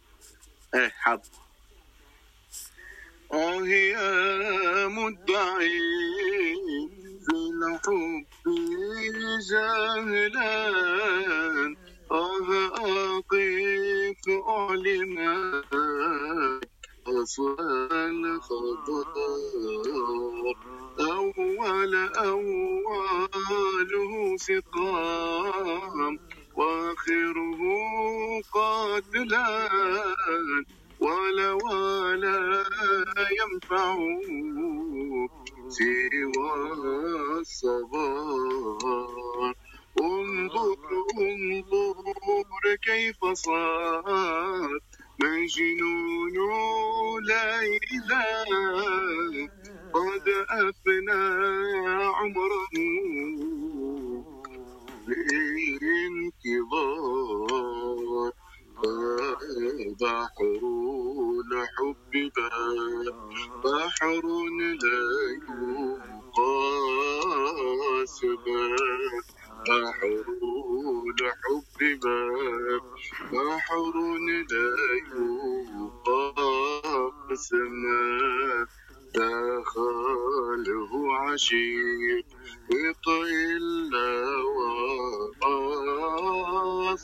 قال العارف عن قول قالوا، ما يجلى العسل إلا بنار. الله عليك، الله عليك، الله عليك والله، جميل جميل. نورين، جزاكم الله كل خير. نور يا محمد، بارك الله فيك، جزاكم الله كل خير. الموضوع القيم الذي قلما تجد مثله في الآونة الأخيرة. مشكور جدا جدا جدا دكتور على وقتك، وبارك الله فيكم. وأدروني لو غادرت الغرفة فهذا بسبب الظروف المعروفة لدى الجميع يعني.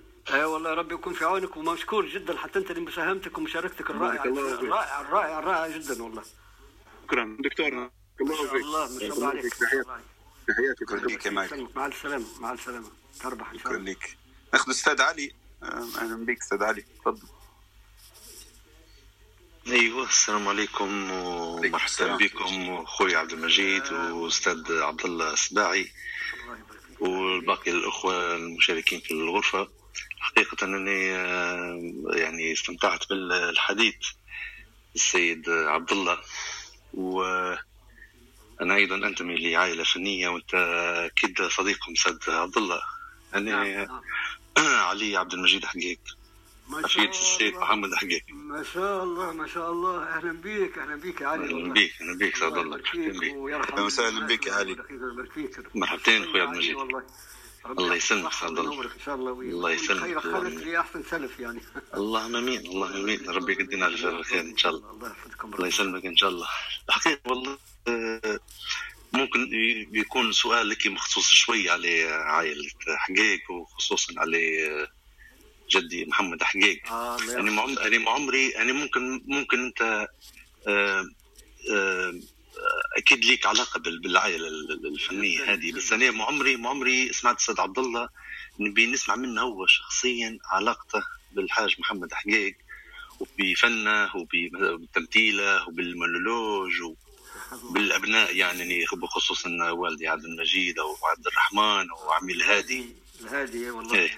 بالضبط، فحبيت نبي نسمع منك كي تعبير فني من حضرتك. هو شو نقول لك، الحاج محمد الحقيقه كان من مشاهير ورواد مؤسسي الفنون في ليبيا، يعني في طرابلس، في الاذاعه، في فرقه الفنون الشعبيه، يعني احنا اول ما بدينا نسمعه في الاذاعه الليبيه نسمعه في الحاج محمد، يعني في تعليقاته الجميله اللي كان يقدم فيها، فهمت. وبعدين طبعا انا حقيقه ما اختلطتش به شخصيا يعني، لكن نسمع به من بعيد يعني، من نشاطه طبعا وتاريخ الفني الكبير يعني اللي في ليبيا يعني طبعا يذكر في كل مكان، وصداقته للدكتور صالح المهدي رحمه الله طبعا وعلاقته كبيره يعني. انا طبعا اللي اختلطت به مضبوط الهادي يعني، الهادي لما كان طالب في جامعه بنغازي كنت ايوه كنت انا في النشاط الموسيقي في ذلك الوقت، وتعرفت به وكان يجيني في القسم وكان عندنا بيانوات طبعا، كان يجي يعزف على البيانو والجيتار وعنده يعني رغبه حتى بالالات الغربيه هذه فهمت. طبعا لما جيت للاذاعه انا بعدين في الثمانينات طبعا تعرفت بعبد الرحمن وعبد المجيد طبعا عن قرب، ويعني اختلطنا بهم كثيرا لان كنا نتردد على الاذاعه مع بعض يعني اما في فرقه الموسيقى في الاستوديو، في عبد الرحمن طبعا في النشاط الموسيقي والاذاعي والمسرحي يعني يعني الحقيقه اسره ما شاء الله يعني متكامله يعني فهمت. وبعدين طبعا معانا طبعا في ذاك الوقت الاستاذ محمد الكور، حتى هو طبعا كان من الناس زوج عمتي محمد الكور رواد ايوه طبعا صح. وعمتك على فكره انا بنقول لك عليه ملاحظه هيك وعليه ذكرى جميله، احنا في 1968 سافرنا وفد شبابي من النشاط المدرسي نمثلوا وزاره او نمثلوا ليبيا في مهرجان الشباب العربي 1968 صور يعني. فكانت من مجموعة الفتيات اللي مشينا معانا في الفرقة يعني الأستاذة عواشة يعني، وكانت عرفنا بها من ذاك الوقت اي والله. وكان معها طبعا بقية يعني طالبات من انت والآن مشهورة جدا، فريدة الحجاجي وأختها نجاة، وكان في حوالي طالبتين ثلاثة أخوات. فكانوا طبعا تجمعنا احنا مع بعض، أنا جيت من مصراتة وجبت معي 6 عازفين كمان للفرقة، انضمينا ودعمنا الفرقة طبعا ودرنا برنامج جميل. كان الشيخ محمد جنيس أنا أول مرة نتعرف بهم طبعا، جنيس الله يرحمه وعامر الحجاجي وعبد السلام خزام ورجب كريمة ربي يطول في عمره عرفت. وكانوا طبعا مجموعة من الشباب معانا ضمن فنانين كبار اللي هو منهم راسم فخري ولطفي العارف، لطفي طبعا عبيه ايوه. فكانوا معانا وحتى كان الناس كان كيف يعني كانوا طلبه يعني، حتى تفكر سعد الرجازي كان من ضمن الطلبه اللي كانوا مشاركين في ذلك الوقت يعني، كان عندهم نشاط مسرحي وكان في نشاط تشكيلي وكان في رياضي ايضا يعني، كان طياره متكامله. تصور مشينا من هنا بقياده الاستاذ محمد الباهي والاستاذ عبد السلام سنان رحمهم الله، ومشينا الجزائر وقعدنا حوالي اسبوعين ولا 3 غادي فهمت، نحيوا في حفلات ونتدهروا وكانت رحله فانا طبعا يعني علاقتي بالاسره قديمه يعني، وان شاء الله ربي يطول عمركم يعني ويعطيك الصحه الله يسلمك ان شاء الله. الله يسلمك اللهم امين يا سيدي يلا يسلمك. وان شاء الله احنا في الاستماع مازال في الاستماع حديث ليك، وان شاء الله احنا متابعينك ان شاء الله. سلمنا طبعا على امامك يعني الهادي وعبد الرحمن حاضر يوصل باذن الله تعالى، صلاح حتى صلاح ما تنساش يعني. صلاح باذن الله تعالى هذا السيد ان شاء الله يلا في الاستماع ان شاء الله. استاذ علي نعم اخويا عبد المجيد. استاذ علي انت جاي من عائله فنيه ما شاء الله سمعتك سابقه الله يخليك الله يسلمك بارك الله فيك. نسمعوا حاجه من وحي الوالد الله يرحمه، اغنيه مثلا جدي الغزال، هي اغنيه نشهر بها بشكل كبير يعني. جدي الغزال نعم يرقيق عوده لو انت يعني لو امكن سمعنا منها مقطع انت مستعد. اي يا سلام يا سلام. طبعا هذه جدي الغزال هذه طبعا من كلمات جدي محمد الحقيقة رحمة الله عليه، و الألحان والدي طبعا حتى عبد المجيد الحقيقة. طبعا هي نفس الموضوع، هي تغنى بها والدي وتغنى بها الفنان رحمة الله عليه محمد السليني نعم. و طبعا الكلمات بتاعها تقول ويا جدي الغزل يا جدي الغزل يا دربي قعودة يا ترشرودة حتى كان فيك العين سودة وما كفريدي مالك كفريدي حتى زين مالك كفريدي مالك كفريدي.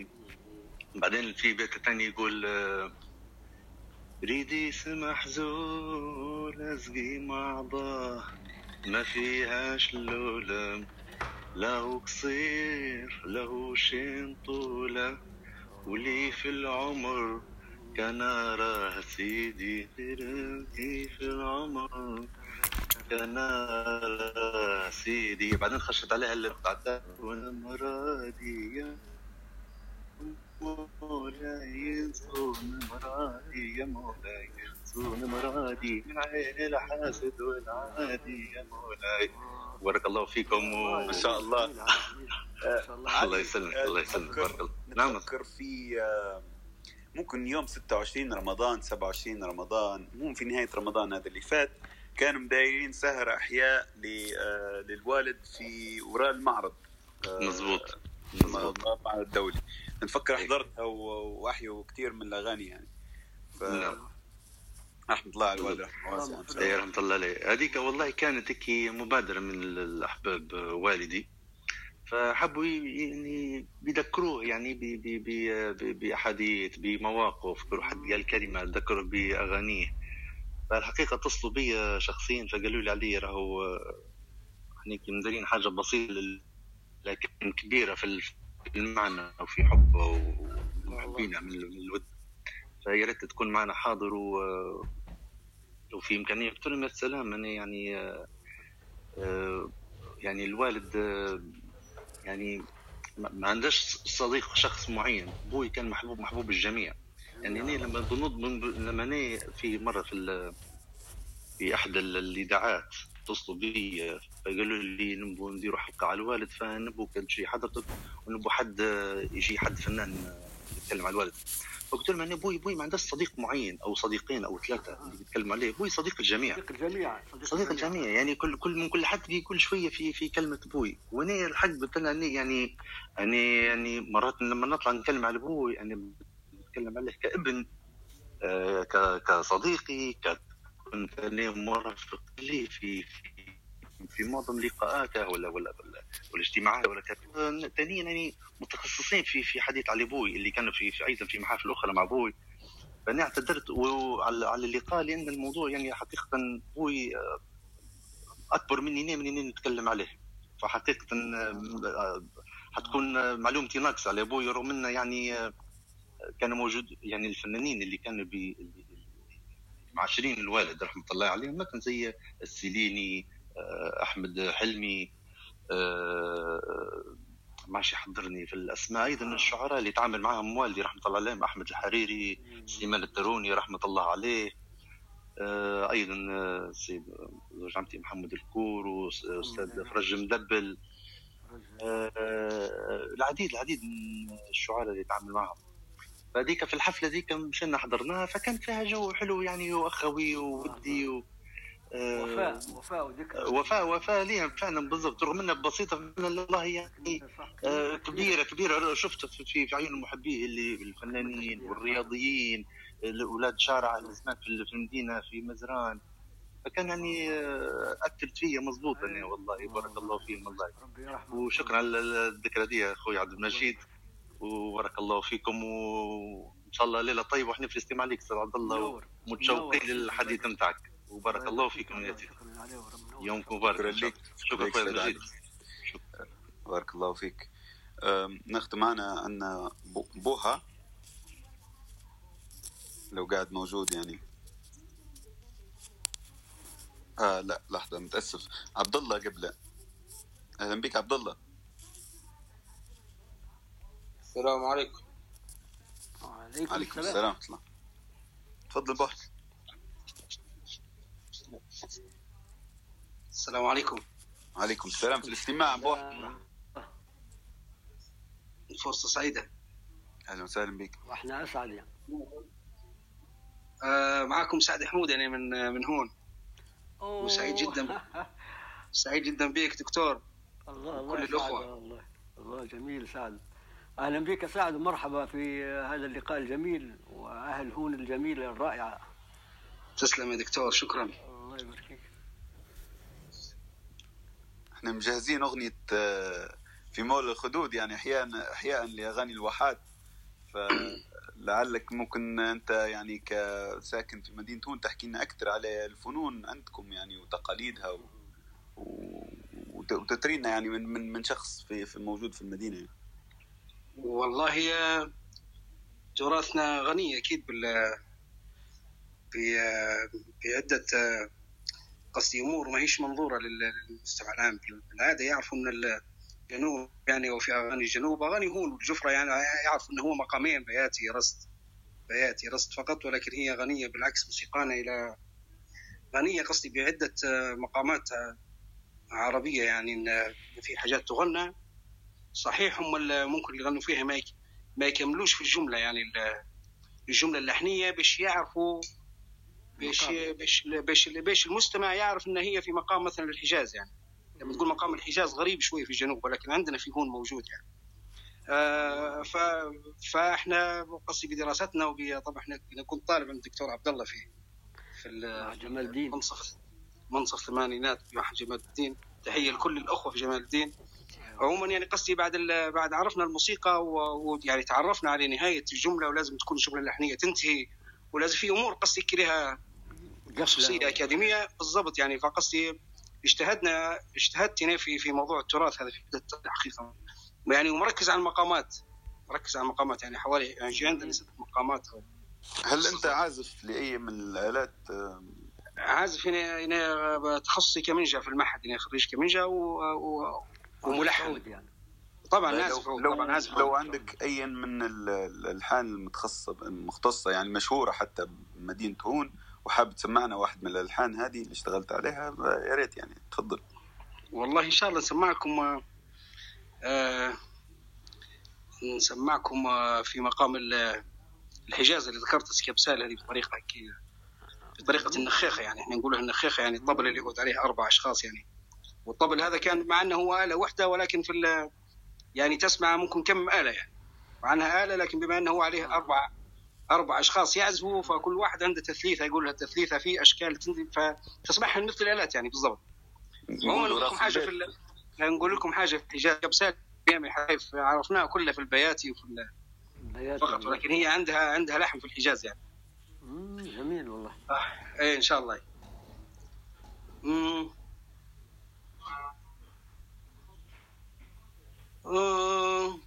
سكبسال دمع الميامي حذايف وعقلي مرايف ونا الليل ما نرقدها من الزنايف. سكبسال دمع الميامي حذايف وعقلي مرايف ونا الليل ما نرقدها من الزنايف. سكبسال دمع الميامي عماهن وجدد بكاهن ونا الليل ما نرقدها من جورداهن. من ولاعتنا جدواهن مرضهن عنايف التمن وجن في مراك الهايف. هي بالضبط هذه يعني تصوير جميل والله. ما شاء الله عليك تطويرك انت سعد. هذه قصدي موثقتها انا يا استاذ عبد الله، لك هم تسمعها بالسرعه يعني مع الطبل تسمع كم سالد انا مع المياه انا بحذايف وعقلي مرانايف ونا الليل ما نرقدها انا من الزنايف، وهكذا عليه اسرع يعني. فاحنا موثقناها قصدي في نفس مقام الحجاز. لا في الحجاز بالضبط، وتغنى عليها هي وتغنى عليها التفعيله هذه يا عبد الله كم اغنيه يعني. ايوه في نفس المقام يعني، في نفس المقام تغنى عليها يعني كم اغنيه عادي. هذه في الحجاز صراحه دي اول مره نسمع يعني حاجه في الحجاز يعني في صحيح. وهو اللحن تقريبا الوحيد يا عبد الله والله اللي في الحجاز حقيقه يعني. ما لقيتش غيرها انت؟ لا ما فيش غيرها، لا والله لا ما فيش غيرها. في زمان سمعتك دكتور عبد الله، زمان سمعتك واحد في العجمي شويه قلت لي لحن جميل وهذا التراث جميل ورد بالك منه، نتفكر في نصيحتك يعني. في لحن في العجم غريب شويه هيك سمعت ليك تفكر زمان انت هو صح. ايه يا ريت لو تسمح لنا تقدر تفكره والله بالضبط. ان شاء الله باكر ان شاء الله اي جزء منه هيك خلفيه تامه يعني. ايوه في العجم يعني.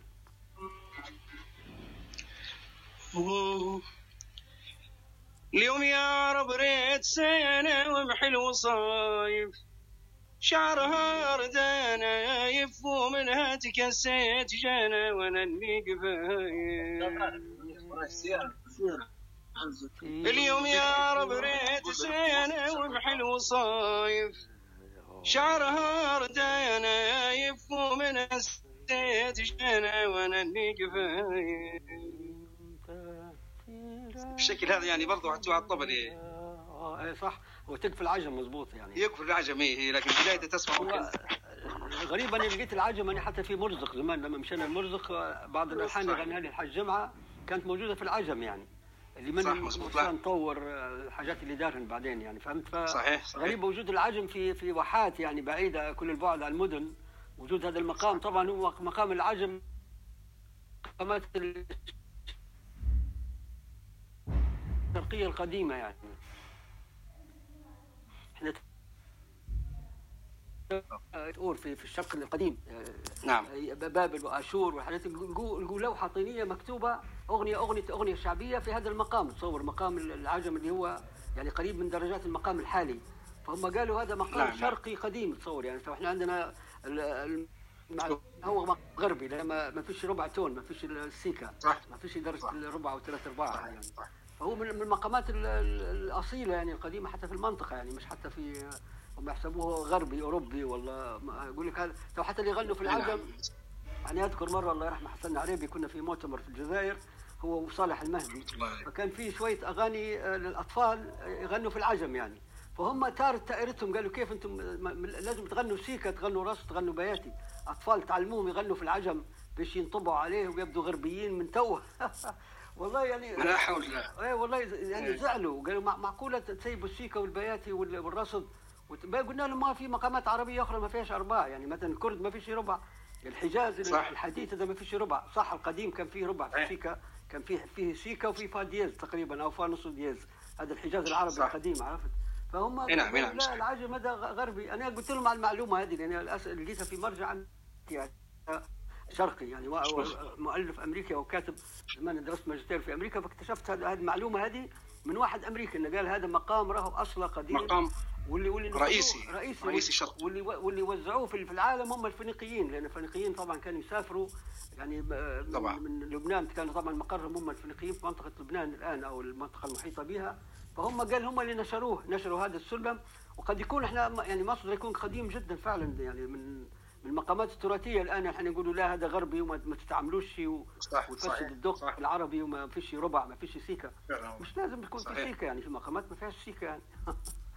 انه اثر على الكريز على كرد على حجاز على يعني حاجات واجده يعني. كويس سعد مشاركتك جميله. شكرا لكم، شكرا بارك الله فيك انت لمساهمتك. بارك الله فيك سعد جميله، الله يحلى بيك. شكرا لك سعد. اول اغنيه غنى اغنيه سكبسال بمقام مختلف. انا حاب بس نذكر اغنيه سكبسال تغنوا بها عديد الفنانين حتى الفنانين الشعبيين، حتى شعبيا بدت اغنيه من مفضلات يعني، واللي ما تخلاش جلسه موسيقيه على الاقل في فن المرسكاوي الحديث يعني، بالذات بعد ما غناها الفنان الكبير سمير الكردي، وغناها ايضا فنان مفتاح معالف، بعد ما غنتها مريم السعفي، وطبعا غناها استاذ كبير محمد حسن. انا عندي مقطع لاستاذ محمد حسن في الاستوديو وهو يسجل في الاغنيه، فحاب نستعرضه هو 30 40 ثانيه باش ننتقلوا بعدها لحسين. اعتقد حسين هو اللي بعده والعبد الله، نشوفه يلا.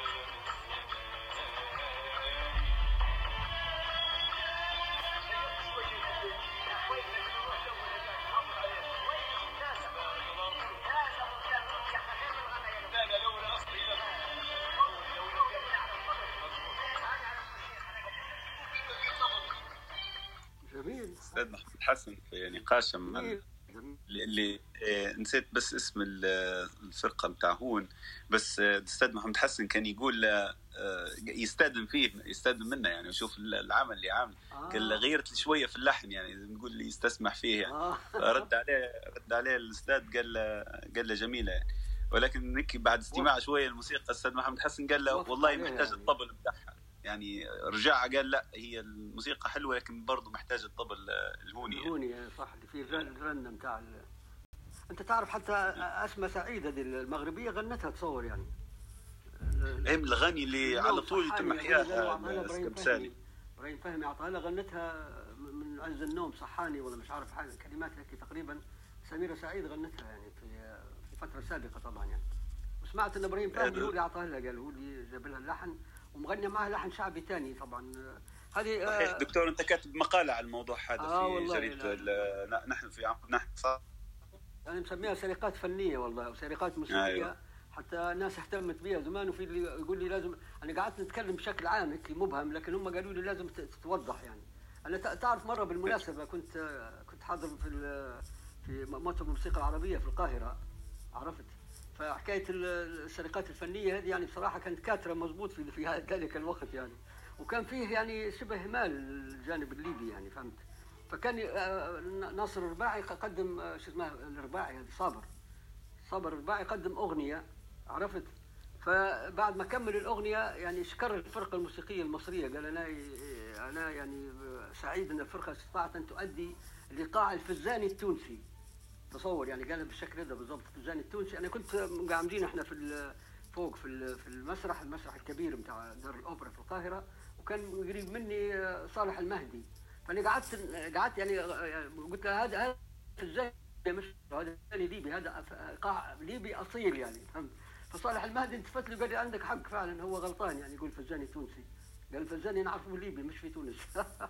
فبعدين انا تكلمت كثير حتى على السرقات الاخرى يعني، علي الحجار بجلاله قدره وعظمته يعني الكبيره، عرفت يعني، غنى لحن الزين والزينه، مش عارف عندك بيه علمي مجيد؟ لا دكتور احكي لنا عليه. الزين والزينه هذا انا سمعته مره العمل، فشنو واخد فيه هو شنو اللي يقول فيه رزق العالي على البر على مش عارف كلمات نسيتها والله هنا، لكن المهم واخد لحنين اللي زود الالحان، رزق العين على خالقها، رزق العين على خالقها بالضبط والله. واخد ده يقول الزين والزينه ومش عارف يغني في اغنيه ثانيه وكلماتها، ويقول ملحن مصري، تصور نسبها لملحن مصري يعني، فهمت. في ثاني هذا يعني اكثر من واحد اللي خذوا الاعمال الليبيه دي وغنوها وبن من التراث الليبي او مثلا التراث الشعبي الليبي، او للاسف يعني اعمال كثيره يعني حتى تناولتها في كثير من المرات يعني، بالمناسبه هذه السرقات الموسيقيه خاصه التراث الشعبي بالذات يعني، هذا هو اللي كان. انا حتى اذكر الحاج جمعة مرسال لما عملت معه المقابله في 1980 قال لي نسمع في اعمالنا في اذاعه تونس، تصور يعني، ونسمع في مرزكاوي اصلي اصيل في تونس. احنا طبعا زمان يقولوا له الفزاني في طرابلس وفي تونس يقولوا فزاني، ما يقولوش مرزكاوي، معروف حتى في طرابلس انا فكر يقولوا ايقاع فزاني، فهمت. فقال لي انا زعلان لان واخدين حاجاتنا ويغنوا فيهن وما يقولوش اصلهن منين يعني، تصور هو والله اذا اذكرها الحاج جمعة الله يرحمه يعني، كان من الحاجات اللي ذكر لي في ذلك اللقاء يعني، وكان زعلان نسمع في تراثنا، قال في انا اسمع فيه في اذاعه تونس طبعا اللي عن طريق الراديو، فهمت. فهو قال ليش ما يقولوش ان هذا لحن ليبي او لحن من مرزق مثلا، احنا زمان ما نقولوش مرزكاوي. وعلى فكره موضوع المرزكاوي حتى ده موضوع يعني من فتره هيك نتبع فيه ونكتبت عليها اكثر من مره، وهو طبعا اللي انتشر في بنغازي يسموه مرزكاوي، ما لا علاقه له بمرزق ابدا، لا في ايقاعه ولا في لحنه ولا في نصه، فمنش عارف سبب هذه التسميه. انا زمان لما تعلمت العود في ال61 الاستاذ مصطفى المستيري الله يرحمه اللي علمني العود كان يعطينا في الحان ويقول الحان شعبيه، ما كانش يقول مرزكاوي، عرفت. فكانت اغاني من الحاجات اللي كانوا يغنوا فيها في ذلك الوقت يعني، هو غلاهم يا زمان عليا والحاجات اللي غناها صدقي الله يرحمه وعلي الشعالي وابو مدين فكانوا يقولوا شعبي ما يقولوش مرزكاوي بصراحه. مثلا الاستاذ حسن عريبي في اظن 59 60 سجل ملحمه او اول ملحمه ليبيه تسجل سماها الحان خالده، عرفت يعني، شاركوا فيها جميع المطربين الموجودين في بنغازي يعني، من علي الشعالي حتى قفلها بمحمد نجم الفنان الكبير هذا، قفلها بنشيد وطني، والوسط كلها الحبيب يا محمد صدقي وعمر المخزومي ومحمد مختار وابراهيم حفظي وابراهيم سواني كان حتى من ضمن المطربين في بنغازي. كان يقول الحان شعبيه، يعني مجموعه قال خذيت الحان شعبيه جمعها سماها الحان خالده. ما فيش مرزكاوي نهائي في تلك الفتره، الستينيات كلها. امتى بدا المرزكاوي بالضبط؟ بدا مع تجاره الكاسيت، فهمت؟ لما انشهرت الاغنيه الشعبيه عن طريق الكاسيت. يعني انا اذكر اول حاجه شعبيه سمعناها بالاسلوب هذا، واحد اسمه حميده موسى، واحد من مرسى مطروح، دار شريط، نزل شريط كاسيت او سجل شريط كاسيت ونزل السوق، وصل في ليبيا، هو اظني في مرسى مطروح، من ممكن من القبائل المشتركه بيننا وبينهم، هذه اولاد علي اظني. فش تقول في الشريط طبعا اشهر عامل فيه ما جابوك عرب يا مريم فهمت؟ فهذا انشهر به الشريط وانشهر به حميده موسى، اول من يعني يقدم عمل بهذا الشكل. بعدها بشويه في واحد ثاني حتى دار شريط اسمها المصراتي موسى، حتى هو غنى اغاني بهذا الشكل. وبعدين طلع ابو عامر الشيخ صديق، حتى هو تعرف الفتره هذه كلها ما فيش موسيقى في الفتره يعني، ولا فيه كاسيتات عشرة ليبيه. يمكن في نهايه الستينيات 68 69 كان فيه منتج في بنغازي اسمه علي الفزاني، كان عنده محل كبير في الفندق، وكان يبيع فيه اجهزه، يعني اجهزه راديوات ومسجلات وكاميرات وحاجات زي هذه. فاعتقد انه هو اول من شجع انتاج شريط ليبي بالشكل هذا، لان يعني منين جابه؟ هو ما سجلش في اذاعه. ساعتها كانوا العراس يعني لما يديروا العرس يجيبوا فرقه تعزف يعني في الفرح او تغني في الفرح، فهمت؟ احنا نقول لهم عراسه، يعني كانوا مع العريس وكانوا يغنوا في ممكن ليله الفرح او الليالي اللي قبلها استعدادا للفرح، فهمت؟ فكانوا يغنوا في اغاني شعبيه، يعني مش ما نقولهاش باين عليهم اسم، سموها مرزكاويه. مانيش عارف لا هي مصدرها مرزق ولا لها علاقه بالالحان المرزكاويه، ولا ممكن من الصوت قد تكون، يعني زي مثلا اغنيه طاح نجوم الليل اللي خداها فكرون، هذه لما مشينا المرزق لقيناها من اغانيهم، مصور يعني طاح نجوم الليل وانت وينك اللي. واعتقد فكرون زي ما قلت لك انا في بدايتنا انه هو سافر معي المرزق واجتمعنا بالحاج جمعه وعملنا معاه لقاء. هذيك الوقت اعتقد فكرون كان مسجل الاغنيه، لان هو طلعها في اول اسطوانه سجلها اظني في ال 76 75 تقريبا، او اول عمل غنائي ليبي بالاسلوب الغربي، بالاسلوب الشبابي هذا بتاع الجيتارات والدرامز والكيبوردز والحاجات هذه يعني. هو سجل اسطوانه صغيره يقولوا لها 33 لفه، هي صغيره الاسطوانه 45 اسف، الاسطوانه الكبيره 33 ونص لفه، او يعني تعبير هذا طبعا في فهو سجل الاغنيه هذه على وجه الاسطوانه. كانت الاسطوانه يعني ترفع وجهين، فهو بما انها اسطوانه صغيره يعني سجل طاح نجوم الليل على وجه وعدني في الوجه الثاني. هذه اول عملين سجلهم احمد فكرون، يعني اول اوروبيه، مش عارف اظن في روما يا في لندن، مانيش عارف وين بالضبط، قبل ما يمشي بباريس طبعا يعني. فهذه اول اعمال احمد يعني. وبعدها طلع شريط الكاسيت بتاع ناصر المزداوي الغربه، بعد اظن فتره سنه حتى هو سجل في ايطاليا. ناصر كان فيه واحد اسمه انور شاهين، كان عازف كمان مشهور في طرابلس، وبعدين هاجر لايطاليا. فهو مشى لناصر غادي وجاب موزع ايطالي، موزع موسيقي ايطالي، وجاب عازفين ايطاليان وسجلوا له الغربه. كانت اشهر اغنيه فيها راي شنطه سفر، انشهرت كثير يعني في ذلك الوقت يعني. فهذا قبل ما يقطع الاشرطه، قصدي نتاع اللي يقولوا لها مرزكاوي، يقولوا لها يعني مانيش عارف التسميه منين جت، من اللي اسسها، من اللي عمل. بعدين طبعا بدو كل المطربين الشعبيين اللي يجوا بعد تاعين العراسه هذيم والعراس واللي يسجلوا في الاشرطه قاعد يقولوا مرزكاوي كلها، حتى اظن المعاصرين الان اللي موجودين. انت سميت لي سميتهم انت، عرجنا على سمير الكردي وفوزي المزداوي ومفتاح معالي، ولكن دكتور تو يعني حنخصوله يعني ماذا بيه بدات المرزكاوي، يعني لان عندي فيه حب شخصي كبير، حنخصوله خانه يعني.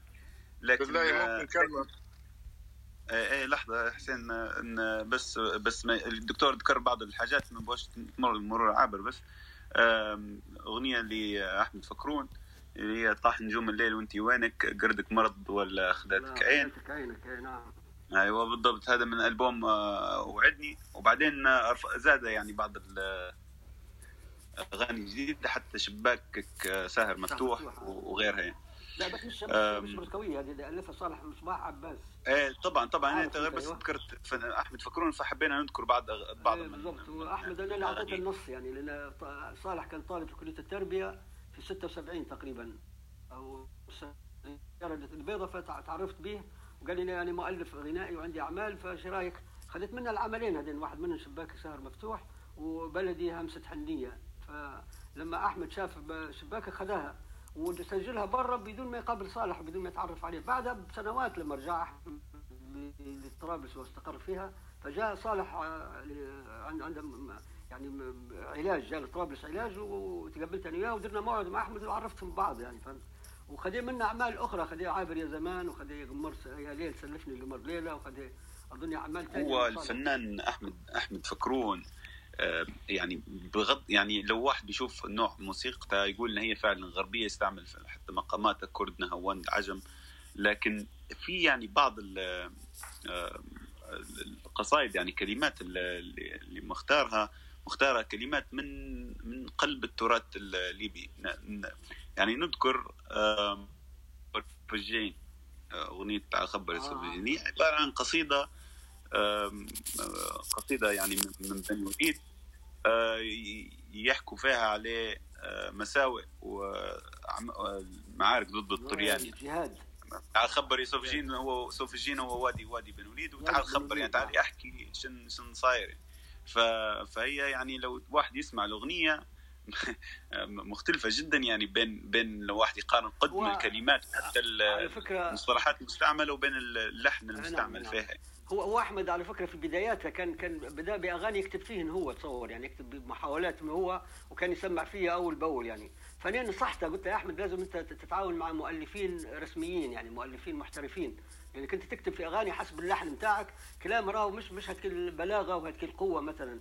والله وخذ كلامي فعلا وقعد يتصل بمؤلفين وغنى لنبيل الجهمي وغنى لفرج المدبل وغنى الأغنية الشعبية. زمان جامعة بنغازي دارت مجلد ضخم من التراث الشعبي، يعني جميع القصائد الشعبية اللي كانت مشهورة في ذلك الوقت وحتى من قبلها يعني، حتى من قديم يعني. فدونوا فيه كل الأعمال، من ضمن أحمد خداها دي تعال خبر سوفجين وسلم بوي خلاني هواوي، هذه طبعا معلومة منه هو شخصيا يعني.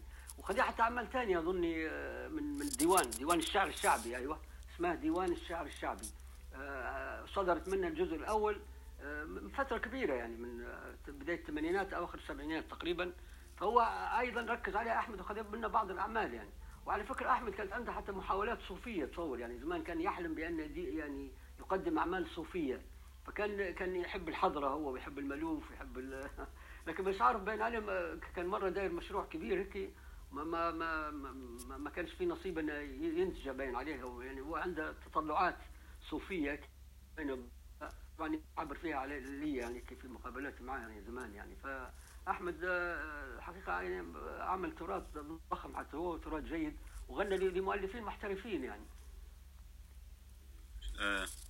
صحيح، ولكن لأن وقت مش حيسعفنا يعني لو واحد يتكلم بس على أحمد فكرون وناصر المزداوي وطبعا تلميذهم حميد الشاعري، هذا واحد يعني محتاج ساعتين براحم يعني، حتى كيف انه ياخذ التراث الليبي وفي لوم يعني. انا عن نفسي مع اني نحب حميد الشاعري بشكل كبير، ولكن عندي لوم عليه لان او يعني هيك يعني مش فاهم علاش بالضبط ما تماش بالوجه المطلوب. هو مثلا بعض الالحان اللي يعطي فيها للمغنيين المصريين وبدون نسب يعني، مثلا نذكر منهم على ذكر عابر يعني ملحمة عمرو مصطفى وغنيه لعمرو دياب. مش ناخذوا هلبة بس باش ما نسرحوش، ناخذوا حسين. تفضل حسين، متأسف عطلنا عليك، تفضل. السلام عليكم. وعليكم السلام. في نقطة نبي نتحدث عنها هي عدم توثيق التراث الليبي عالميا، بحيث يعني ما يتمش السطو عليه ونسبة لدول ثانية. هذا صار في اليمن، أغلب أنا متابع للنغم اليمني من أكثر من 30 سنة أو 40 سنة، ومتابع للفنانين الشعبيين والملحنين. اليمن فيها 1,000,000 عازف عود، كل اليمنيين يعزفوا في العود وعندهم نغمات في عدة مناطق، العدني والحضرمي وفي مناطق ثانية تونسيتها من بالي، فكلها عندها نغمات. فأغلب ألحان الخليج هي في الأصل يمني ومسروقة من اليمن، أغلب ألحان السعودية ممكن تتبعوا هذا أنتم وتعرفوه. هذه نقطة عابرة متقين تراثنا عالميا. النقطة الثانية اللي بنقولها بالنسبة لليبيا، كانت الشريط الساحلي هذا يعني مكان للقادمين من زي الإغريق والفينيقيين والرومان وغيرهم، وكان بصورة يعني دائمة يعني مش آمن ومش مزدهر، وكل مرة يتبع يعني حضارة. لكن كان الجنوب مختلف جدا، بعيد عن الغزوات، وكان فيه نوع من الأمان لأنه بعيد عن الساحل، فكانت فيه ازدهار جدا. والازدهار هذا يعني سبب حاجة الشمال والبحر المتوسط لبقايا أفريقيا من مختلفة أنتم تعرفوها، العاج من العاج والذهب والريش وهلبة حاجات والجلود. كانت حضارات عامرة جدا في في في في جنوبنا. من ضمن واحد صديقنا يحكي لي عن زويلة، قال لي هذه كانت القافلة لما تطلع من زويلة لمصر وتدخل من باب القاهرة، لدرجة أنه هو سموا باب زويلة للقافلة هذه اللي تجي من ليبيا، من زويلة، من منطقة زويلة بالذات. ونفس الشيء مرزق كانت حاضرة من الحواضر، وازدهرت فيها الحياة، وازدهر فيها الفنون، وازدهرت كذا. اللي بنوصل له أغلب فنوننا جاية من الجنوب مش من الشمال. أنا فيه صديق لي عاش وقت الطليان اسمه عبد الله حواس، يسكن في بن عاشور، نتلاقى أنا وياه في المدينة. وراجل يعني من أوائل خريجين الجامعة في ليبيا، يعني بداية الخمسينات واحترر الثلاثينات والأربعينات. ما أفادني فيه يعني إنه هو قال لي بالنسبة حقيقة، قال لي كان بالنسبة للليبيين عيب الراجل اللي يغني، فقال اللي كانوا يغنوا اليهود، وقال لي اليهود هم اللي خدوا الالحان الليبيه وبدوا يتغنوا فيها وفي الاعراس وفي المناسبات وفي كذا، وهم اكثر ناس تتقن اللحن الليبي هذا الموجود. الشيء الثاني قال لي بالنسبه لليهود داروا زمزمات، وقال لي داروا حاجه ثانيه انا ضحكت لما قالها لي، وقال لي عندهم الندبات. قلت له شنو الندبات يا عمي الحاج؟ قال لي هذوما يندبوا بالأجرة اللي في عزاء أي واحد كبير. قلت له شنو يقولوا؟ قال لي يقولوا في حاجات وفلان وكذا، وقال لي ما حفظتش اللي قالوا لي، هو وصغير. فقال لي في بعض الليبيين، وذكر لي واحد مشهور جدا هذا اللي مشى لتونس، قال لي بعض الليبيين في العشرينات والثلاثينات والأربعينات بدوا خشوا مع اليهود في النغم واللحن وكذا، ولكن عيبوا عليهم أسرهم. واحد منهم مشهور بالنسبة لليبيا، أنا توا اسمه مش في ذهني، قال لي مشى لتونس نشر اللحن الليبي في تونس بالضبط تقريبا بالضبط. قال لي نشر اللحن الليبي في تونس واعتبروه توانسة، يعني جزء منهم وكأنه هو اللي يدير فيه كذا.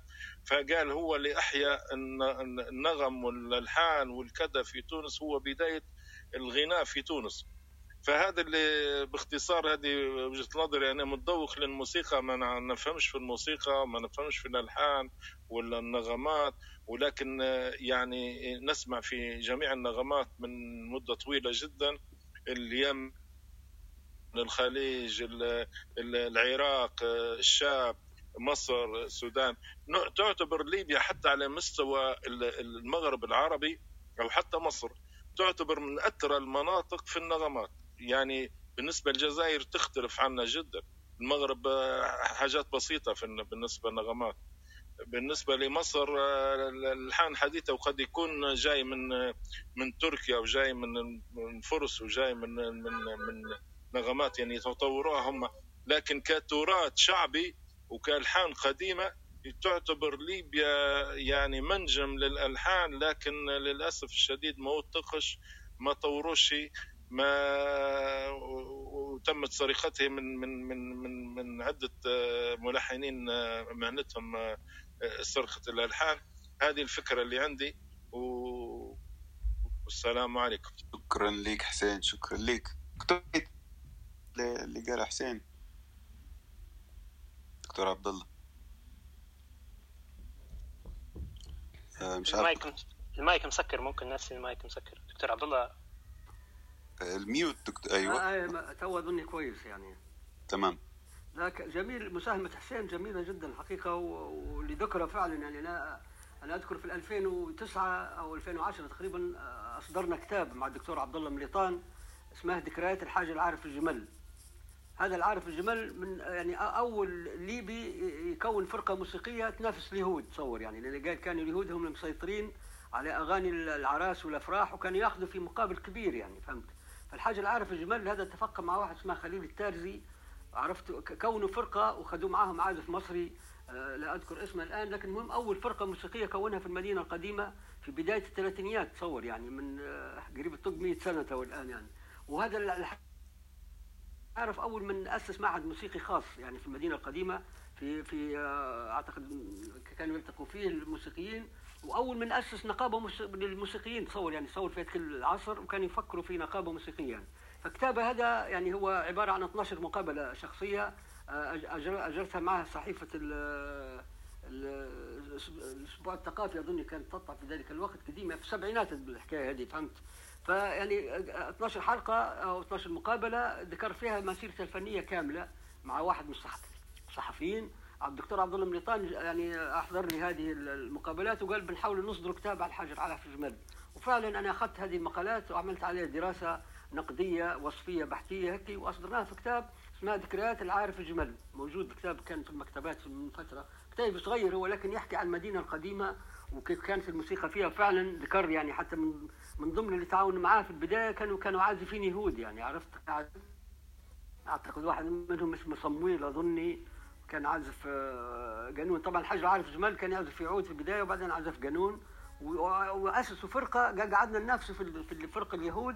وقال في البدايه ما كناش ناخذ حتى في مقابل من الناس يعني، كنا نعزفوا في الافراح مجانا باش ناخذوا شهره وناخذوا طبعا سمعه، والناس قال احنا غلبناهم او خدينا السوق منهم اليهود في ذلك الوقت. فذكر حسين فعلا ان اليهود كانوا في المدينه القديمه، وكان في واحد اسمه الشيخ العفريت، هذا كان في طرابلس حتى هو هاجر لتونس قبل هجره بشير فهمي اظني، وحتى هو نشر الفن الطرابلسي يعني موجود في الغناء القديم يعني. بشير فهمي حتى هو هذا هو مغني حتى هو استاذ عبد الله حبيبه مسيكه، صح؟ حبيبه مسيكه هذه مشهوره جدا تصور يعني، هذه والدة الشيخ العفريت ولدتها هي. اي ولدتها. يقال ان مشت لمصر هي، ويقال حتى ان السيد درويش تزوجها تصور يعني سرا او حتى بالعربي على فكره حبيبه مسيكه يا دكتورنا منحوضه ربما تستفيدوا منها. بالنسبه نعم. الشمال كان في المجتمع انه هو عيب جدا ان الراجل يغني، ممكن يشعر الشاعر لكن ما يغنيش، ممكن يجيبوا زكار. لكن بالنسبه للجنوب ممكن نتيجه تاثرها بافريقيا والثقافه وافريقيا، فكان ما كانش عندهم عيب اطلاقا ان يغنوا الرجال، هذا سبب ازدهارها. ايوه بالضبط، متاثرين منكم بافريقيا. هي الحقيقه تجاره اجتماعيا، نقصد اجتماعيا لان كان في حتى حريه في المجتمع يعني. اذكر ان فيه رحال الماني اسمه ريتشارد، المهم يعني جاء مع قافله حجيج مروحه من مصر الى ربع، فهو جاء معاهم من القاهره لعند مرزق وقعد في مرزق طبعا، هذه في القرن السابع عشر يعني حوالي 300 سنه الان يعني، فهمت؟ ويذكر في الحريه اللي كانت متاحه في مرزق يعني، قال كان الغناء والعزف في كل مكان يعني في الشوارع، خاصه مع بدايه المغرب قال الدنيا كلها تربخ والدنيا كلها تصبح يعني افراح واغاني، وحريه المراه انها تغني وترقص حتى ذكر نادره انه هو يعني في مرزق انه هو يعني في جلسه شرب اللاقبي، هذا طبعا هم كانوا يشربوا فيها فقال يعني مرض مرضى في المعده اللي قريب قضي عليه يعني، وبعد على طول سافر روح يعني، فهمت؟ فيذكر فيها ذاكره. فهو قال ان كانت في الحريه احنا استغربنا فيها، احنا حتى الحجيج اللي كانوا معاي قال استغربوا في مرزق كيف كانت فيها الحريه هذه، وكانت فيها زي ما تقول يعني ما فيش قيود، ما فيش. احنا عندنا زمان مثل قديم مش عارف سامع انت ولا اللي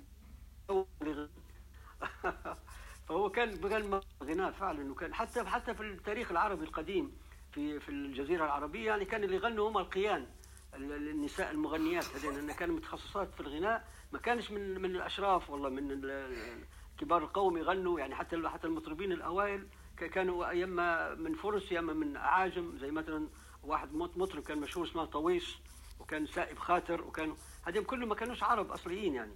تعرف اول من امتهن الغناء في العصر العباسي المهدي هذا اخوه هارون الرشيد الخليفه، واخته حتى هي كانت يعني من اللي يعني عزفوا عود وغنوا، كانوا معروفين حتى في الاغاني الاصبهاني طبعا ذكرهم، مش عارف اسمها اخت الرشيد كان ليها مش عارف اسمها، لكن المهدي اذكر انا اخو الرشيد هذا كان حتى يتنافس مع اسحاق الموصلي هذا وابوه ابراهيم الموصلي اللي كانوا طبعا في القصر هم، وكان اللي يعني امتهنوا هذه المهن يعني. فيقول لك من الاشراف العرب هذا يعتبر من الاوائل يعني اللي اشرفوا يعني. فهم انا اذكر حتى مس باب التود هذه زوجة القنصل اظن البريطاني في طرابلس في القرن الثامن عشر اعتقد، كاتبه كتاب اسمه 10 سنوات في طرابلس او لغز طرابلس، فهي كتبت يعني ما تشوف فيه في الشارع، فذكرت العازفين والمطربين اللي في المدينه هذيك الوقت يعني كانوا سمر، كلهم سمر البشره، وكانوا يغنوا في الشوارع، وكانوا طبعا محتاجين يعني كانوا يتعايشوا بهذه المهنه مثلا. واذكر حتى الزمزمات يعني هي بدت في ذلك الوقت يعني من قديم يعني، يعني كان امتهنها ايضا سمر البشره يعني، فهمت؟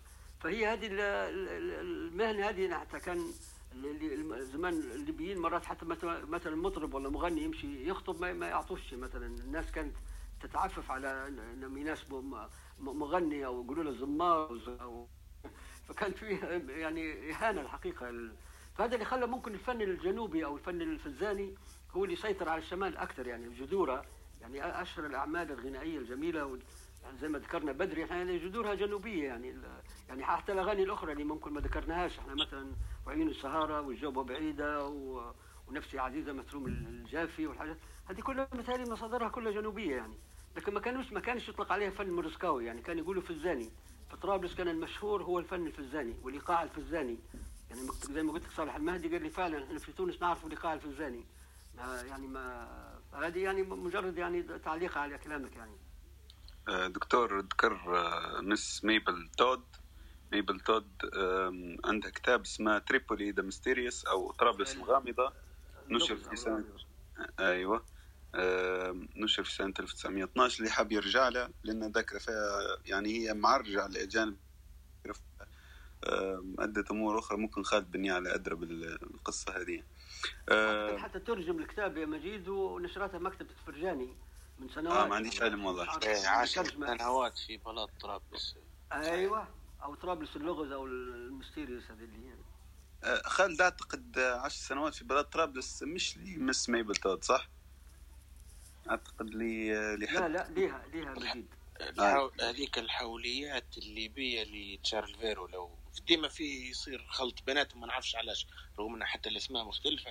لا مختلفة صح. 10 سنوات في هذا اللي ميبل تود مشهورة يعني. تمام شكرا على التصحيح. أنا بس عندي خلفية على الكتاب اللي هو. وهي على فكرة ذكرت حتى نماذج مدونة موسيقيا يعني، دونت حتى بعض الألحان اللي كانت تسمع فيهم من يعني في آلة اسمها الجنبية تقول هي، وفي الجمبري. هذا الجمبري طبعا هو عود شعبي، عود قديم يقولوا له الجمبري زمان يعني. في مثل يقول لك لا يجي دف لا جمبري يعني. هي كتبت النوتة الموسيقية نتاع المزامير اللي كانت تسمع فيها ممكن زمارة، زكرة، مقرونة، عرفت؟ والحاجات هذه مدونة في الكتاب يعني. النسخة اللي زمان طلعت عليها وقريتها هي هذه اللي فيها بعض الأعمال المدونة موسيقيا يعني، باين عليها حتى هي عندها خبرة بالتدوين الموسيقي أو حد ساعدها فيها أو مش عارف يعني. شكرا دكتور علي دخلت. صحيح بس هو كلام مجيد غلط. مستولي هي 10 سنوات في بلد طرابلس، كلام مجيد هو المضبوط. ايوه تمام، هذا اللي في بالي. ان انا شفت كتبها ميبل تود، طلعت الكتاب الوحيده طرابلس هو طرابلس الغامضه هذه، ولا طرابلس الميستيريوس بالانجليزي. على العموم ننتقلوا. مهندس عبد الباسط تفضل. السلام عليكم ورحمه الله. عليكم السلام. شكرا مجيد على استضافه الدكتور. الدكتور انا نعرفه، يعني نسمع عليه ونعرفه من بدايات، من منتصف الثمانينات تقريبا، في برنامج مع الموسيقى كنا احنا صغار، وكيف تعلمين الموسيقى، وقدرنا نشوفوا الموسيقى، يعني زي ما يقول المرحوم عمار الشراعي يقول ازاي تشوف الموسيقى، فقعدنا نشوفوا فيها عن طريق الدكتور عبد الله السباعي، وكان يوري في مبادئ كيف نكتبوا النوتة وكيف نشوفوا الايقاعات. والله فأنا أول شيء يا ريت بعدين شوية تكلمنا عليه دكتور. حاجة ثانية، فيه سمعت في لقاء مع الأستاذ حسن أبو عايشة في زمن الجميل. زمن الجميل، نعم. سمعت تكلمت على ترجمة الكتاب أعتقد لأوين رايت. نعم. المقامات الموسيقية العربية والفارسية، وقاعد يعني ينجز في أعتقد الكتاب السادس في السلسلة هذه. فإذا تكلمنا على الكتاب هذا وعلى برنامج مع الموسيقى وخلفياته. برنامج مع الموسيقى طبعا أنا بديت فيه في بنغازي في 1977 مع الأستاذ المرحوم فتحي العريبي، كان أول مخرج أخرج لي البرنامج. أنا لما روحت من القاهرة في 76 بعد ما درست في المعهد العالي للموسيقى العربية، وطبعا واتصلت بأساتذة ويعني كرام ودرسنا عليهم. طبعا أنا حضرت بكالوريوس في التوزيع الموسيقي أو التأليف والتوزيع الموسيقي في 1976 يعني. قبلها طبعا كان عندي ليسانس آداب في 65 يعني، أنا نص عمري كله تقريبا مشى في القراية يعني. فلما روحت الحقيقه في 76 كان في برنامج تقدم فيه رتيبه الحفني في القاهره، كان اسمها الموسيقى العربيه مع الموسيقى العربيه، وكانت تقدم فيه في ادوار وموشحات وتجيب في مقابلات مع فنانين قدم طبعا حافظين هذه الحاجات. فانا لما روحت عجبتني الفكره، وقدمت للاذاعه التلفزيون الليبي في 77 بالضبط فكره البرنامج. رحبت اداره البرامج وخصصوا لي فتحي العريبي، وقالوا لنا سجلوا حلقات زي ما تقول نموذجيه يعني. فسجلنا 3-4 حلقات في البدايه، طبعا عملناه نص ساعه اسمها مع الموسيقى، اعداد وتقديم انا طبعا، وفتحي طبعا ابدع في اخراجه وفي لمساتها الفنيه. 77 طبعا بديت في البرنامج، كان حتى ابيض واسود قبل حتى ما يتلون التلفزيون. في 78 انا سافرت لامريكا طبعا باش نحضر الماجستير، رجعت في 82. لما رجعت طبعا رجعت كليه التربيه في طرابلس على اساس عضو هيئه التدريس في الكليه، وكان يعني فاتحين قسم التربيه الموسيقيه والفنيه، وهذه بدايات كليه الفنون الان الضخمه الكبيره. هذه كانت مجرد قسم في كليه التربيه، وطبعا كان في قبلنا كان في اساتذه مصريين يعني اللي اسسوا القسم، هم اللي بدوا في التدريس فيه. لما تخرجت انا والصديق فوزي الجرناضي، طبعا انا فوزي استمر طبعا بحضر الدكتوراه، انا كملت ماجستير وروحت، فبشرت التدريس في هذا القسم في 82 يعني. كان معنا زملاء طبعا عرب من العراق ومن الجزائر ومن تونس ومن اساتذه يعني. والقسم اللي طبعا تاسسوا في عدد كبير من الطلبه، لان كان يقبل في خريجي المعاهد المعلمين الخاصه ومعهد جمال الدين، ويعني اللي عندهم خلفيه موسيقيه، فكان يقبلوا ويكملوا دراستهم في القسم يعني. فانا 83 بشرت برنامجي مع الموسيقى من جديد مع المرحوم محمد المعتيد، طبعا خصصوا لي كمخرج. وبدينا طبعا في الحلقات نتاعنا يعني، الحلقات اللي تذكرها انت في 86 هذه اللي هي الدروس في التدوين الموسيقي وفي المقامات الموسيقيه في تراث الموسيقى العربيه. قدمنا حوالي 45 حلقه يعني بالشكل هذا، كانت حلقات صغيره الى جانب برنامجنا الاسبوعي اللي هو كان اسبوعي، كان نص ساعه اسمها مع الموسيقى. ايضا سجل في بعض الاحيان سهرات، سهره مع الموسيقى والتراث، سجلنا مجموعه من السهرات مع الفنانين الكبار في ذلك الوقت، كاظم نديم ومحمد برشان والشيخ محمد جنيس ومحمد سليم وعثمان نجيم، سجلنا معهم طبعا سهرات كانت كانت بالمشاركه مع الفنان الله يرحمه عامر الحجاجي، سجلنا 6 سهرات وقدمناها يعني. فطبعا برنامج هذا استمر طبعا، انا استمرت فيه حوالي اكثر من 20 سنه تقريبا في تقديمه، وسجلنا يعني حاجات متلونه يعني، مثلا مع زوايا عيسويه يعني، مع الشيخ اسامه البسطي رحمه الله في زاوية الكتاني، أعتقد كان في مسجد القدس، عندهم ركن هيك زاوية مع الشيخ عبد الرزاق الرجوبة، حتى هو في زاوية بيت المال في الشط، مع الشيخ محمد جنيس أكثر من مرة، مع الشيخ أحمد الحراتي كموثق ومرجع للمألوف الليبي. فيعني كان برنامج منوع إلى جانب الثقافة الموسيقية اللي كنا نقدموا فيها بشكل مبسط وسهل للناس. كنت يعني نجري في مقابلات مع العديد من الفنانين اللي معروفين في ذلك الوقت. يعني أذكر محمود الشريف الله يرحمه قدمتها في حلقة كاملة على الإيقاع الليبي. رمضان كزوز كان حتى هو موهوب في ذلك الوقت، حتى عملت معه مقابلة شخصية مع أحمد فكرون قدمتها في حلقة حتى هو. يعني فقدمنا العديد يعني من الفنانين، واستمرت به البرنامج حقيقة يعني لغاية سنة 2000 تقريبا يعني. وسافرت حتى في رحلة استضافونا في في في غدامس مشان سجلنا حوالي 3 حلقات في غدامس وحلقتين في درج على الموسيقى التاريخية، واجتمعنا طبعا بالفنانين في غدامس غادي، وكانت رحلة جميلة جدا يعني، وأدعناهم طبعا كانت حلقات جميلة يعني من ضمن البرنامج. فهذا برنامج منوع ومن 1000، لكن من 2000 أنا توقفت عليه يعني، ما عادش وصلت للبرنامج، لأن الإذاعة خشت في برامج إنتاج. يعني لازم أنت بتدير برنامج لازم تقدم مشروع إنتاج ويعطوك مبلغ كبير من المال وتقسموه معاك يعني. صدقني يعني هذه اللي عجبتنيش أنا في الموضوع يعني، لأن مثلا أعطيك 100,000 يقول لك خذ أنت 20 و80 خليه لنا، فطبعا مش معقولة يعني. أنا الحقيقة ما رضيتش بيه يعني، فوقفت برنامجي لهذا السبب يعني.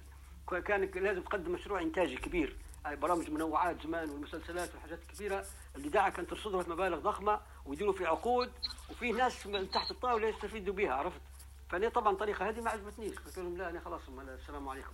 والحقيقة أنا قدمت برنامجي 20 سنة ما حدش تدخل فيا الواقع يعني، لا سياسيا لا عقائديا، ولا قالوا لي شو تقدم ولا قدم، ما حد فرض عليا اني اقدم شيء مثلا يمشي مع اللي موجود ذلك الوقت، ولا حد فرض عليا قال لي لا ابدا. انا كنت يعني اقدم في برنامج للموسيقى فقط يعني، فن للفن فقط، فهمت؟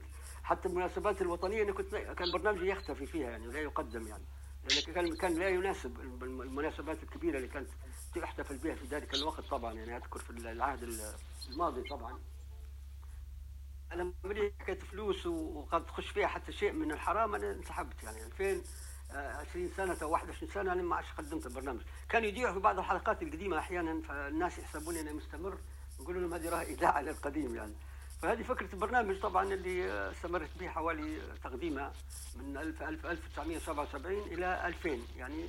عندنا 23 سنه، حول منهم 4 دراسه مشيت للقاهره طبعا، ما تحسبنش يعني، فعندنا حوالي 15 16 سنه تقريبا. وهذا اجابه لسؤالك. هو المهم استاذ عبد الله في هذا البرنامج ان اعطيت رساله ان الموسيقى فكر، مش غير هي يعني متعه فقط يعني، عباره عن فكر زي اي فكر اخر. وهذه كانت رساله مهمه جدا في بدايه الوقت. بالضبط صح، هذا كنا رافعينه في البرنامج يعني، بجانب ان الموسيقى لها وظيفه ايضا في المجتمع يعني، فهي فكر ووظيفه يعني. استاذ عبد الله، عندي سؤال قد يكون غريب شويه على واقعنا الليبي، لكن انا من فتره بسيطه تحصلت على نسخه من فيلم انتج اعتقد في السبعينات، فيلم انتاج ليبي ومنع عرضه، وكان فيلم غنائي كان فيه عبد الوهاب الدكالي وكان فيه من أبطاله يعني فريد شوقي وشوية ممثلين ليبيين هيك، وصور وانتج في ليبيا. وانا استغربت جدا يعني من ان في حاجة زي هذه فعلا بعد ما تفرجت عليه. فهل كان في حاجات انتاجات زي هذه ليبية وما نعرضتش او؟ والله هذا اذكر الفيلم لما يعني صوروه، انا اذكر لما جو الفنانين هذين يعني، كان حتى التلفزيون الليبي مهتم بيهم وكان يقدم فيهم في سهرات ومقابلات، فريد شوقي والدكالي كان يجي كثير الليبي يعني عديد من السهرات لكن اعتقد بالنسبه لافلام اخرى يعني قصدك انت صورت ولم تداعى مثلا او منعت من الاذاعه. بالضبط يعني، خاصه لو فيها اغاني ليبيه يعني. غريب انا كيف الدكالي غنى اغاني ليبيه فيه الفيلم هذا اللي تقصد انت؟ والله لا لا لا، غنى اغاني اي اغاني، كان مرسول الحب وكان كتعجبني وكان حضرتك المشهوره نتاعها. لا فكون انتاج ليبي يعني قلت قد يكون فيه شيء دار وغايب علينا مغيب علينا حتى هو. صح. هو المؤسسه السينما لما يعني اسسوها او قالوا لها مؤسسه الخيال زمان، لان السينما لفظه اجنبيه وكانت ممنوعه، يعني ممنوع تقول سينما، ممنوع تقول تلفزيون، ممنوع تقول راديو، ممنوع، فلازم تقول خياله واذاعه مسموعه واذاعه مرئيه فالتعريبات هذه. فالمؤسسه هذه نتاع الخياله لما اسسوها او مؤسسه السينما كانت يعني تسعى لإنتاج مشترك، يعني مصري ليبي زي ما تقول، تونسي ليبي، جزائري ليبي، مغربي، فكان ممكن تنتج في الأفلام هذه. لكن الواقع أنا ما عنديش خلفية لما قدمت من أفلام أو شن سجلت، هل يعني ممكن ما عادش أذكر أنا الآن. لكن اللي تحكي عليه الدوكالي هذا وفريد شوقي الفيلم اللي داروه فعلا سمعنا به زمانه، لكن ما عادش أذكر اسمه وشن اسمها الفيلم بالضبط. الضوء الأخضر. أي الضوء الأخضر، أيوه بالضبط. وقد يكون فيلم سياسي هو او له توجهات لا بعيد تماما عن السياسه، يعني ماليش علاقه بالسياسه لان بك مع الفكر الاخضر ماشي والله. لا هو اجتماعي جدا يعني وعلاقات اجتماعي لكن ليش يعني ممكن هذا علاش ما يعرضش هو يعني ممكن هيك ممكن كان مقصود به انه يكون فيه توجه معين ما داروش الجماعه في الفيلم، فعشان هيك منعوه يعني ممكن قد يكون يعني يكون سبب منعه يعني. دكتور عبد الله، انا حاب يعني بما ان حديثك يعني حبيت في بعض الالحان اللي انت جمعتها، واعتقد في 89 بعثت لي انت بعضها، وهي فعلا يعني الحان جميله جدا. حاب نستعرض يعني دقيقه او دقيقتين منها باش يعني لو في اي حد اختار في باله اي سؤال بعدها او بيتكلم على الالحان هذه، حتى لو في حد مثلا نقوله مثلا هي بعض الالحان دي مستوحاه من بعض الاغاني مثلا لاحظت ممكن فيها حتى جرة سواقي وكذا، فتفضل نعطي عليها فكره بس لان قبل ما يسمعوها خلينا نقول لك عليها. هذه في 1989 الاذاعه يعني جابت فرقه مصريه كبيره كانت بقياده ابراهيم راديو، فيها دكاتره عازفين كمان وفرقه ضخمه يعني متكامله، وجابتها وين في استوديو الوان اللي في قرقارش، هذا واحده مدرسه غرناطه اعتقد او تقريبا ايوه. وسجلت حوالي 30 عامل ليبي، اغاني ليبيه جديده يعني ملحنين كلهم تقدموا باعمالهم وتسجلت الاعمال.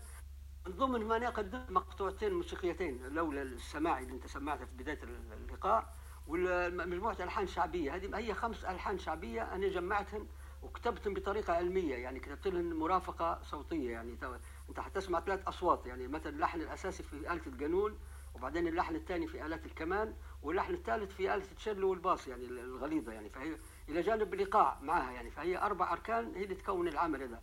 هذا طريقة يسموها يعني كتابة بوليفونية، يعني تعدد ألحان، بوليفوني تعدد ألحان. هذا طبعا هو يعني استعملوه رحابنا في مع فيروز، وبعض الملحنين بعض الموزعين في مصر استعملوه، يعني كتابة خطوط لحنية ثانية مع اللحن الأساسي وتسمع في نفس الوقت، فهي إثراء للحن الأساسي. فأنا اخترت 5 أعمال، 4 أعمال شعبية من ضمنهم جرة السواقي ووطي العين عليا ولحنين شعبيين في البداية، وختمتها بلحن اللحن الأصلي متاع طاح نجوم الليل اللي غناها فكرون بشكل يختلف، فأنا خديت اللحن الأصلي الشعبي القديم اللي غنوا فيه في مرزق. فهي هذه الأعمال ال5 أعمال شعبية. أنا مش عارف سمعت أنت حكاية طاح نجوم الليل ولا لا في الأخير؟ سمعت دكتور. انا كيف كنت حنستعرضها، انا قلت حنعرضها كامله يعني باش خلاص يبان معنا، يا ريت باش الجماعه ياخذوا الطريقه الحديثه. طبعا هي متطوره، اغنيه الموسيقى الليبيه متطوره تعد. ملاحظتي عليها البسيطه بس الوحيده الدكتور هو ان الايقاع صعيدي يعني، فعلى الاقل في البدايه يعني. في البدايه هو مش صعيدي او مقسوم، لكن انا العازفين مصريين والله معنا عازفين ليبيين ركبوا الايقاع يعني. اذكر انا محمد الغزال ومصطفى محمد الغزال معروف جدا، هذا كان عنده فرقة نقوش كان بونقس مصطفى، نسيت لقبته، مصطفى القاضي ايوه صدقت، مصطفى القاضي بالضبط. واعتقد معهم حتى فرج محمد الله يرحمه كان على الطبلة. فهم المصريين سجلوا الموسيقى فقط، وبعدين احنا ركبنا لقاع يعني، فلقاع ليبي يعني تأكد يعني. ايوه تفضل. بس معلومه عابره يعني، وفي ملحوظه يعني ايوه بالضبط. بالنسبه للفنان ضبط الايقاع محمد الغزال، كان عنده فرقه اسمها فرقه نقوش مع العازف الفنان هشام عريش والعازف الفنان علي الفالح او علي عاشور زي ما معروف. علي عاشور نعم. ايه فكان فرقة اسمها نقوش. هو بالمره دكتور ان شاء الله تقنيات الموسيقى الليبيه وطريقه عزف، او طبعا تعرف هو كيف محاولته لتحديث آلة العود. ولكن زمارة الراعي كانت جميله جدا والله. حوار مع الراعي اللي حوار مع الراعي بالضبط. هو حوار مع راعي يعني مش عارف يعني بين محاولة جميله. باين فنان هشام عنده مفاجآت يعني للموسيقى الليبيه، عنده شغل مشتغله للموسيقى الليبيه. غدوه حيستعرض جزء منه فحتى يعطينا جانب عملي. على العموم حنبدو في المقطوعه. نعم.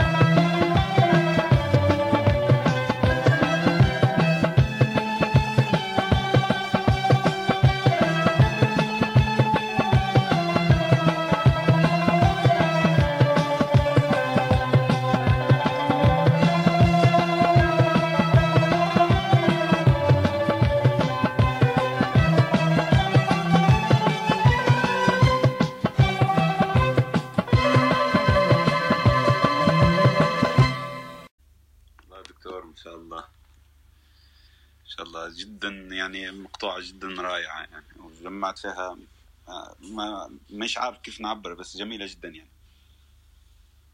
دكتور بس يعني المايك المايك ايوه قلت كلمة 89 تسجيل 89 صور يعني. شوف يعني بقى الفكرة لم تداع ولم تنشر يعني كمقطوعة. يمكن ان هذه الجزء اخذتها كمقدمة لبرنامجي المسموع زمان، انا عملت برنامج مسموع في الإذاعة، كان خدت جزء منها كالمقدمة.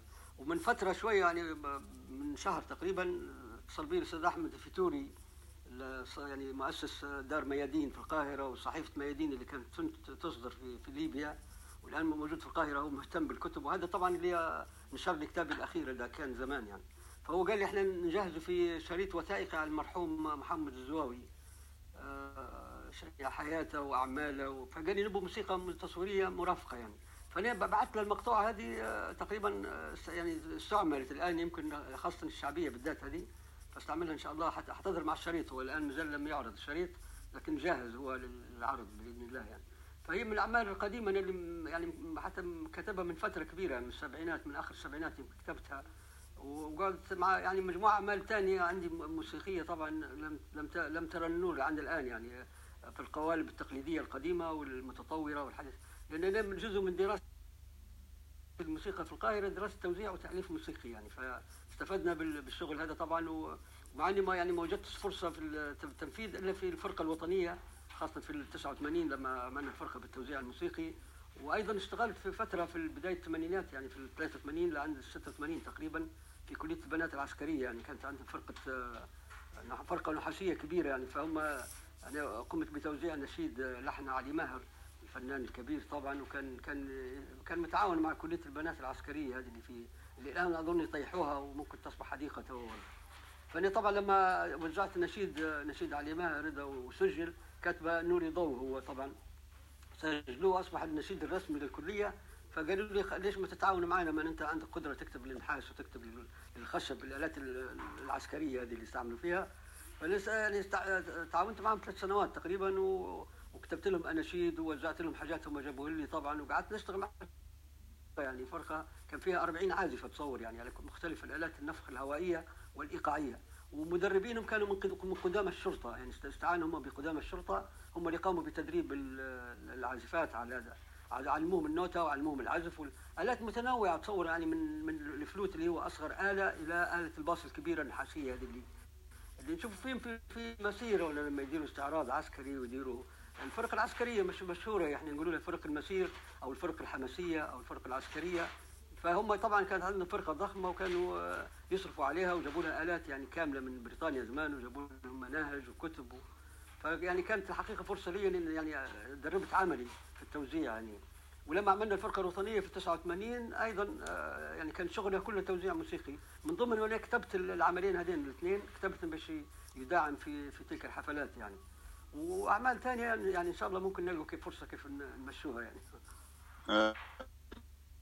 دكتور طبعا انت يعني استاذنتك في العملين هذو نديروا لهم نرفعوهم على اليوتيوب لان اعمال جميله جدا يعني، وبعض الناس تبحث عن بعض الالحان الليبيه على الاقل تسمعها كمثال، فحاب نستاذن منك مره ثانيه ان نرفعها على اليوتيوب، وطبعا ذكر اسمك وذكر المعلومات اللي حطيتها. بس هو اهم شيء العناوين يعني، تومات المقطوعه الاولى اللي سمعتها عندي اسمها سماعي عجم جهركه، سماعي نعم. عجم جهركة مؤلفة نعم. عبد الله الشعالي طبعا لا كما اعطيتهم لي حيرتفعوا تقريبا المعلومات اللي فيها. والثاني طبعا هي عباره عن الحان شعبيه ليبيه اعداد وتوزيع عبد الله الشعالي طبعا مش تاليفي يعني نعم.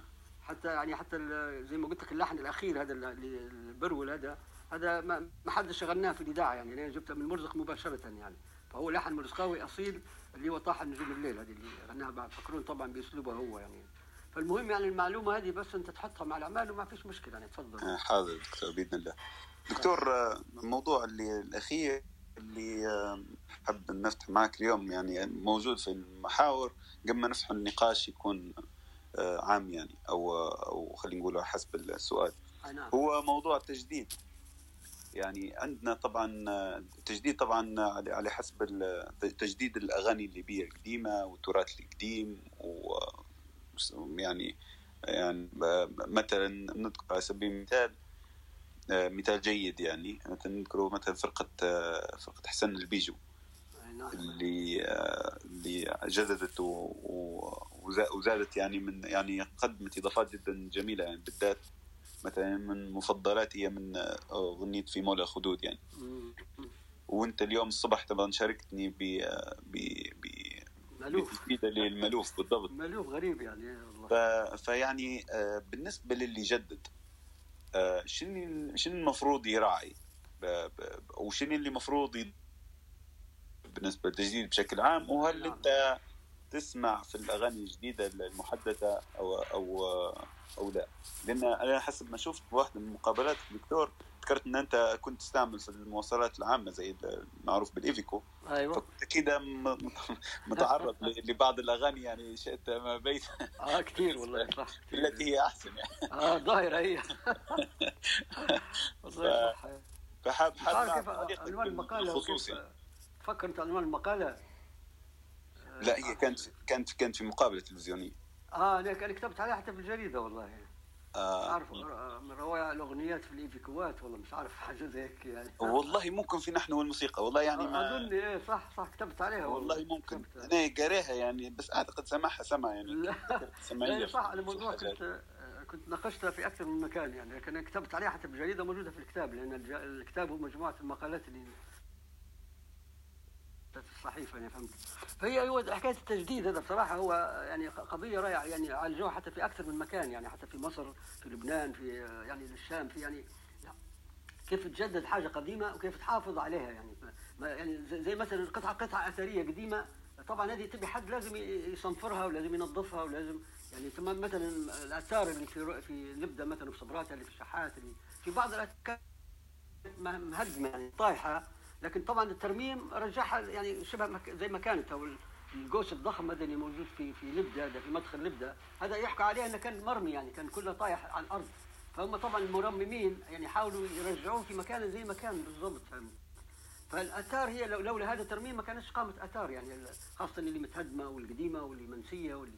فبالنسبه طبعا للاغاني هذه الاغاني خاصه الشعبيه والتراث مثلا مجهود محمد برشان في تطويرها للاغاني. محمد برشان شعبيه قديمه كانت تتغنى بالطبل وبالزماره مثلا او بالمقرونه بالذكرى بالآلات شعبيه، هو يعني جاب الفرقه الموسيقيه وخلاها تتأدب بالفرقه وكتب لها كلمات جديده تتناسب طبعا مع الاذاعه، لأن قد يكون فيها كلمات جانحة شوية مثلا في النصوص القديمة، فكتبوا لها نصوص جديدة باش تتمشى مع المستمع وتسمعها الآلة كلها مثلا ما فيهاش حرج يعني فهمت. فهو التجديد هذا الحقيقة يعني من قبل موجود يعني، وحتى موجود في مصر وموجود في زي ما قلت يعني عندنا هنا كثير أعمال مثلا مجهودات فكرون ومزداوي ناصر المزداوي يعني هو في تجديد قديم، هم جددوا حاجات ليبية قديمة يعني وقدموها يعني من ضمن أعمالهم واعتمدوا عليها. الإذاعة أيضا قدمت الكثير من تو الآن الموجة اللي ماشية الآن أنت طبعا غير المرزكاوي طبعا نحكوا عليه الأغاني الشعبية اللي خاصة في بنغازي تو انشهر بها حسن البيجو هذا أو حسين البيجو يعني غنى حتى طيرين في الوفاة اللي قلت عليها أنت هذه في مول الخدود، وغنى أكثر من عمل يعني الواقع وأجاد فيه يعني حتى الفرقة الموسيقية اللي معاه، بس طبعا هم أدوها زي ما هي يعني، وهذا الجمال في الموضوع يعني أنهم هم في ناس طبعا تاخذ الموضوع وتطوره شويه يعني. العمل اللي قدمته انا مثلا عملت مقدمه موسيقيه ومؤخره وشويه يعني زي ما تقول حاجات جماليه زياده، لكن حافظت على الاصل يعني. فهو المهم في التجديد انك تحافظ على الاصل ولا تسيء له يعني فهمت، ما تقدمش يعني الموضوع تتجنح به لطريق انك انت غير تستفيد منه ماديا ولا تربح منه فلوس مهما كان شكله يعني. فبعض الأعمال طبعاً اللي قدمت الحقيقة فيها بعض الإساءة أو بعض الخلط يعني فهمت، مش حتى نقول ممكن مش إساءة لكن هي نوع من الخلط اللي صارت في بعض الأغاني اللي قدمت خاصة بأصوات عربية وحتى أصوات ليبية يعني. فمثلاً أغنية شاب جيلاني حسين اللي انشهر بها وعيوني سهارة هذه هو خد مقطع من جوبة بعيدة والبداية متاعها وعيوني سهارة وجمعهم مع بعض ودارهم في أغنية واحدة. فهنا طبعا انت كيف من اللي اعطاك الحق انك تدير هذا العمل لك يعني. الجوبه البعيده مثلا التوزيع اللي فيها ويقال ان واحد تونسي كان يشتغل في الاذاعه الليبيه عازف كمان هو اسمها قدور الشرارفي اظني كان يشتغل في الاذاعه او رضا القلعي او واحد من الجماعه هذيم، فبرشان استفاد به فعمل له التوزيع في خاصه عيني سهاره جوبة بعيدة طبعا دار فيها أيضا، جوبة بعيدة هي اللي عمل فيها التوزيع اللي فيها الطلعة اللي فوق هذه، وبعدين يرجع لحن ثاني يعني دار صوت ثاني مع الصوت الأول. فطبعا حسين جماعة جوبة بعيدة وجماعة عيوني سهرة مع بعضهم يعني، فكان المفروض هو يعني غنى كل واحدة بروحها يعني. فهو أنا الآن المستمع الحديث ده يحسبها أغنية واحدة، فكيف تتجمع أغنيتين في أغنية واحدة وبتقنع المستمع أن هي لا هذه راي جوبة بعيدة بروحها وعيوني سهرة بروحها. فهي الحقيقة ما كانش يعني قديم زي ما هو، لا تضيف له ولا تنقص منه ولا تعدل فيه، أيضا التعديل حتى غير مرغوب يعني. مثلا بالمناسبة يعني زي ما ذكرنا بدري الأستاذ حسن عريبي لما سجل نوبات المألوف بطريقته هو، عمل مقدمات طويلة للنوبات، مرات إيقاع حتى إيقاع بعيد كل البعد عن إيقاع المألوف يعني، وعمل ترتيب حسب وجهة نظره هو في النوبات، رتب بطريقته هو واضفى عليه شيء من شخصيته زي ما تقول. اصبحت يعني مألوف غير اللي موجود في الزاويه، مألوف تراث صوفي عيساوي يعني منذ القدم يعني مش اقل من 5 قرون ليه في ليبيا، وطبعا حافظت عليه الزوايا العيسويه واصبح من تراثها الاساسي او من طقوسها ومن يعني تستعمل فيه في عده مناسبات دينيه خاصه في احتفال بذكرى المولد النبوي الشريف يعني. فهنا انت تاخذ القديم بس ما تسئلاش يعني. حسن عريبي يحكي لنا قال في اول حفله درناها قريب ضربونا بالطماطم، قالوا قريب الناس طلعت حتى من المسرح وسيبتنا نصور يعني، ما تقبلوش المحاوله، قالوا لنا لا المألوف هذا ليش تقدمه في الشكل هذا، فرقه موسيقيه ومجموعه صوتيه وترتيب ومقدمات وفواصل ومش عارف، ما قبلوش منا يعني فهمت. لكن بعدها بشهر تقريبا او بعدها فتره يعني قدم الحفله الثانيه بمقدمات يعني شنو دار، قعدوا يديروا في ندوات شنو معنى التطوير وليش احنا طورنا وليش نقلناها من الزاويه الى فرقه موسيقيه اذاعيه واصوات وكورال ومش عارف شنو. فالحفله الثانيه قال قبلونا شويه يعني، الناس بدت استحسنت الموضوع وشوي بشوي قعد تعودت عليه يعني. مع ان لو تشوف انت الاصيل اللي هو في الزوايا طبعا اللحن الاساسي موجود والكلمات الاساسيه موجوده، بس بتصرف من الحاج حسن الله يرحمه بالمقدمات والفواصل اللي دارها تصرف فيه شويه، ولهذا هو قاعد يقول مألوفي يعني انا اللي اوجدت هذا المألوف يعني. فهو مألوف تراثي، مألوف قديم من عده قرون، وفي بعض الحاجات مشتركه بينه وبين تونس لحد الان موجوده يعني. صح المغرب والجزائر بعاد علينا لونهم يختلف كثير يعني، حتى ما فيش درس 4 الصوت هذه الذكرى. عبد الله اعتقد الحاج حسن يقصد بتهذيب تجميله وتهذيب، لكن يقول فيها في الاشرطه بتاعه يقول تهذيب يعني، تهذيب حسن عريبي يعني تهذيب. نعم ساعتنا قلنا المألوف ناقصه اخلاق، انك تهذب الاخلاق ولا تهذب شنو يعني، تهذيب طبعا الفني يقصد يعني. لكن لفظها الحقيقه ما هي جميله يعني، يستعملها في بدايه النوبات تهذيب وشنو يقول اخرى واعداد وتهذيب وتقديم ولا شنو. ايه بالضبط. لكن يعني تهذيب هو صح، لعل يعني بالنسبه لي انا كشاب اثمر فيه يعني، اللي داره هو حببني هنا في المألوف يعني في هو مقدمه بشكل عصري صح، ونقله من الزاويه الى الاذاعه. اعتبروا المالطي هذا فيليب شنتار اللي دار الدراسه درس الاثنين، ودرس مألوف الاذاعه ومألوف الزوايا، فكان يجمع بين الاثنين، درس الاثنين وحلل الاثنين، وكان يذكر في بعض اعتراضات المشايخ، قال لنا المشايخ بلغوني انهم اعترضوا على محاولات حسن عريبي في تطوير المألوف وتقديمه في الاذاعه يعني، هم كانوا معترضين عليها اصلا يعني. زي ما قلت لك ان الحفله الاولى وبروحه اعترف وقال قريب ضربونا بالطماطم ورفضوا يقبلوا هذه المحاوله. هو طبعا اعتبرها تطوير، نوع من التهذيب، نوع من التزيين، تجميل. النوبه كانت خام، خداها هو طلعها بشكل عصري، بشكل اذاعي، فرقه موسيقيه متكامله، مجموعه صوتيه. لان قبل كانت النوبه الشيخ والرداده، الشيخ يقول المقاله بتاعه والمجموعه ترد عليه، كانت هذه الطريقه التقليديه اللي موجوده في الزوايا. هو عملها مجموعه صوتيه كلها تغني، ما عدا في بعض المقاطع وقعد ينفرد في مثلا زي بعض النوبات اظن في ناحيه الحاج ما اعتقد والله اللي فيها الانفرادات ليه، هو في نوبتين اظن دارها ما اعتقد هو. فهو طبعا اكيد بالنسبه اللي هو يقول لك انا عملت قدمت مألوف للعصر للمعاصره، حتى يعني مألوف معاصر، خليتها مألوف يمشي مع الحداثه مع التطوير. وهي الفكره هذه حصلت حتى في تونس على فكره، وفي مناطق اخرى للمألوف يعني. تطور في المغرب والجزائر ما كانش يشكل مألوف القديم بتاعهم يعني. انا سمعت مألوف مغربي يتصور بآلات نحاسيه، يعني قاع بتاع الموسيقى العسكريه، تصور آلات نحاسيه تعزف في اللوبات المغربيه، هذا نوع من التطوير حتى هو يعني. وبعدين اضافه الآلات الوتريه اللي هي ما فيهاش حتى الربع، استعملوا في آلات وتريه ما فيهاش ارباع، فهذه حتى يعتبروه نوع من التطوير.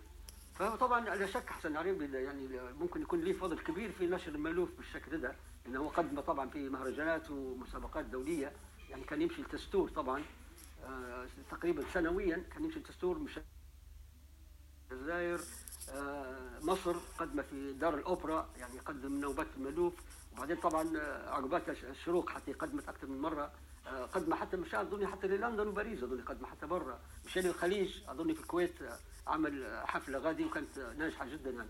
فهو فعلا هو ساهم في نشر المألوف وفي وضعه بشكل عصري، اكيد لا شك ان خطوه هامه جدا وكبيره يعني، فهمت.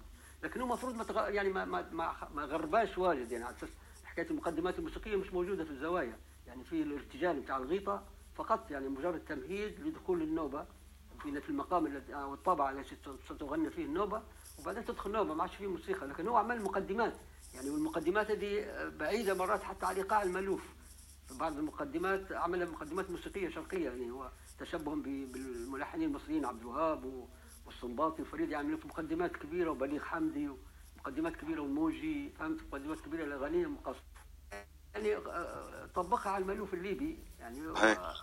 لا شك انها خطوه جيده، لكن هل هو كان يعني مصيب فيها 100% مثلا؟ او هذا طبعا يرجع لرأي المشايخ المألوف الرواد القدامى، هل هم يوافقوا على هذه الخطوه او يبوا المألوف يتأدى؟ هذا تو احنا رجعنا للتطوير، فاذا كان التطوير ما اساش للاصل وغيره بشكل كبير او غربه تغريبه كبيره، فلا باس به يعني، مرغوبا يعني. عجبتني محاوله البيجو في بنغازي والفرقه اللي معاه طبعا، الاساتذه الافاضل اللي ادوا معاه الاغاني، محاولات جميله جدا. وبعدين انا فوجئت بالمألوف، انا صديق من درنا اشرف برواق هو اللي بعث لي التسجيل اللي بعثت لك الصبح اليوم، فيعني محاوله جميله جدا، برغم انها هي صح لحن ونص مألوفي، لكن هم ادوه بطريقتهم يعني، ما فيش ايقاع البرول بتاع المألوف، لان يعني هي مثلا سلم على ذاك الحبيب يا في العجم او غنوها صح سلم، لكن مش ايقاعها البرول، مع ان روح البرول موجوده في اللحن، بس هم كايقاع مرافق عملوا ايقاع ليبوه هم. هذا نوع من يعني مش تشويه، لكن نوع من التغيير يعني. يعني النوبه هي جزء من نوبه، واحده من نوبات المحير، سلم على ذاك الحبيب، فهم ادوها بشكل جميل. وبعدين شنو داروا هم ما داروش مجموعه صوتيه زي الشيخ حسن الله يرحمه، داروها افراد، يعني كل مره واحد من الافراد يؤدي المقاله نتاعها، وما فيش مجموعه ترد عليها، عرفت؟ فهي هذه برضه نوع من التغيير يعني مش عارف تطوير، هل هو يقبل مثلا لو حد طلب السماع النوبه هذه؟ الاستاذ حسن اظن اللي كان معنا في البدايه اللي يتكلم عن المألوف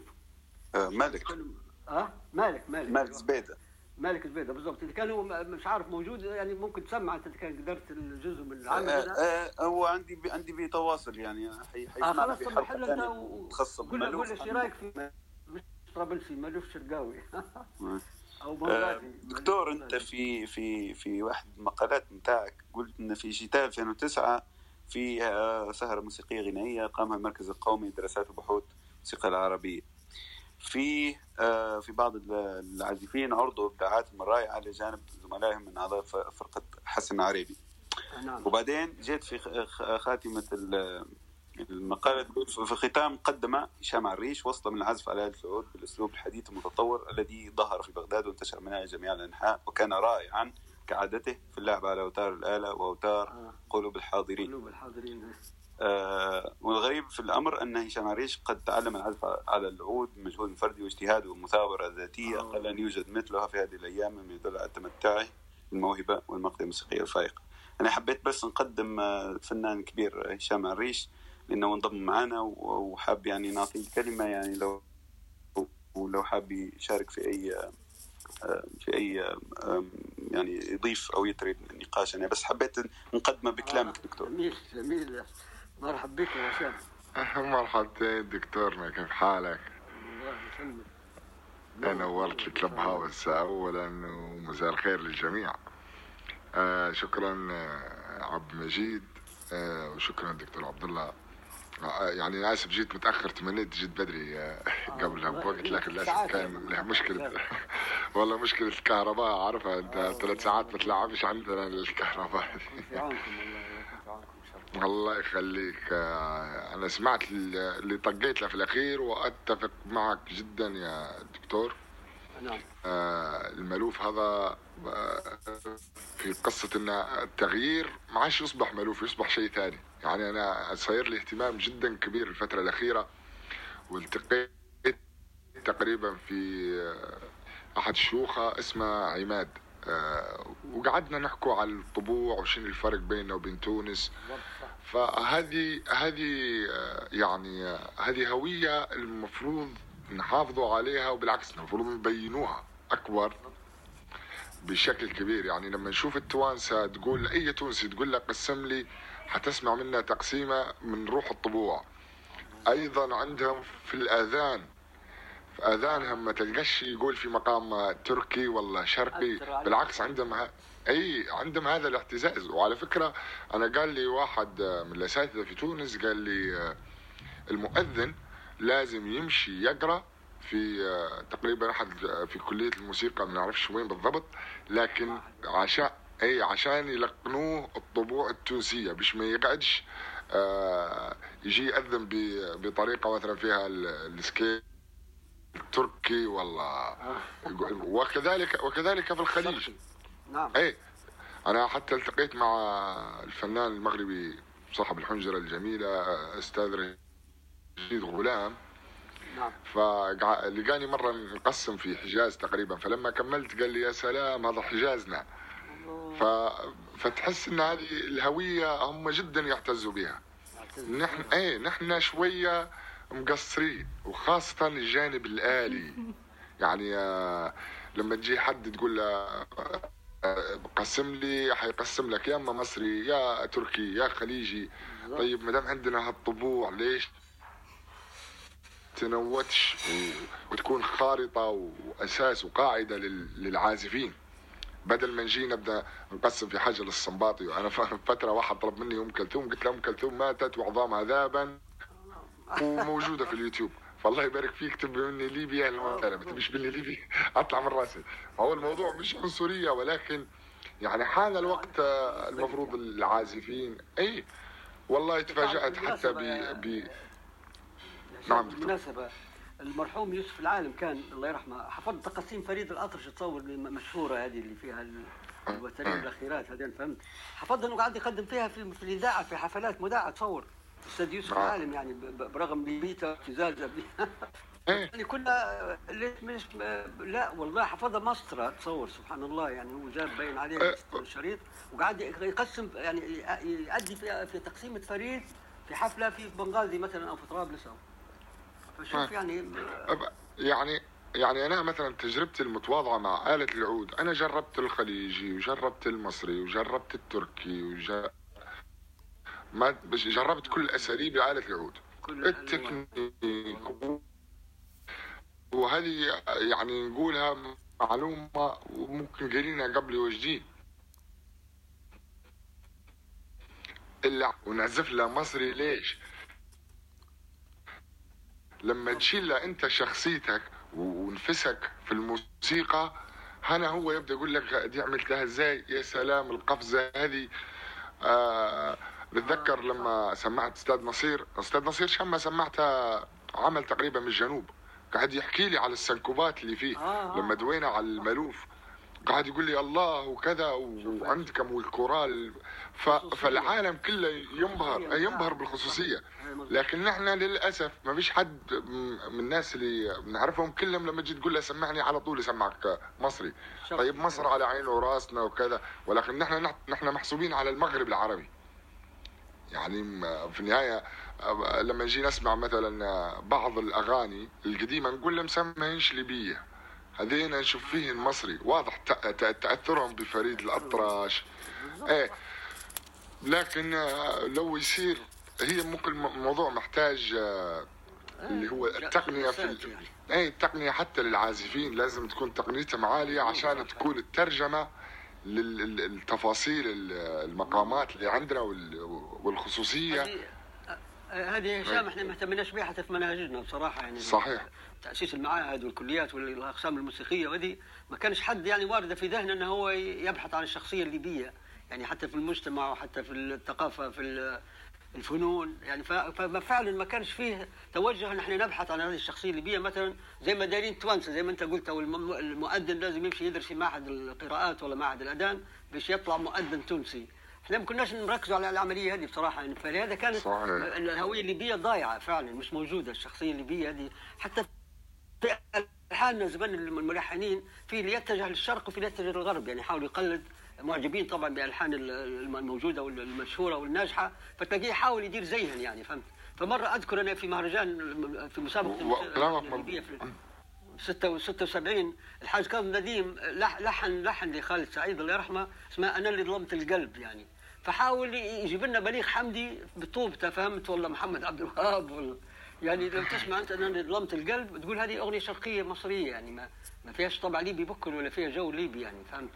وكان شارك بها في المهرجان وكان ناوي يعني كان يامل انه هو يفوز لكن للاسف ما فازش فيها في المسابقه. فما كناش محافظين يعني حتى ملحنين راهم ما كانوا مغيبين تو الشخصيه الليبيه القديمه اللي تسمعها انت في اغاني مثل محمد سليم القديمه هذه لولا والله الاغاني الجماعه اللي معاصريننا. فتلاحظ ان في فعلا الشخصيه فقدت يعني ما فانت تصور لو تسمع اغنيه دير المليحه ما دير السيئه يعني حتى تركيبه اللحن تركيبه غريبه جدا يعني مش موجوده في الشرق يعني. انا عمري ما سمعت لحن يبدا حجاز كانوا ويقفل سيكه تصور يعني حاجه غريبه جدا يعني فهمت. فهو لو نبحث عليها تولي طبعا الناس تبحث وتوجد هذه الشخصيه الان لان هي للاسف حتى اهلها انتهوا من سنوات يعني فهمت. ففي صعوبه انك انت توجدها الان لكن انت بمحاولتك قد ممكن تحاول انك تجد حتى تلحق على بقاياها اذا كان لقيت حد مهتم بيها اذا كان. فهذا اكبر فيك هذه. وبعدين عجبتني جدا محاولتك اللي بتاع الراعي هذه جميله جدا والله. لقاء مع الراعي هذه يعني حوار مع الراعي رائعه جدا ولطيفه بصراحه. الله يخليك. انت ترجمت انت زمارة الراعي. هي حوار مع الراعي. اي حوار مع الراعي انا ما اعتبرش مؤلف. انا قلت لهم هو هن جمل موجوده يعني ضمت القشه والمشروده بالضبط ان حاولنا نحافظوا على احساسها بس.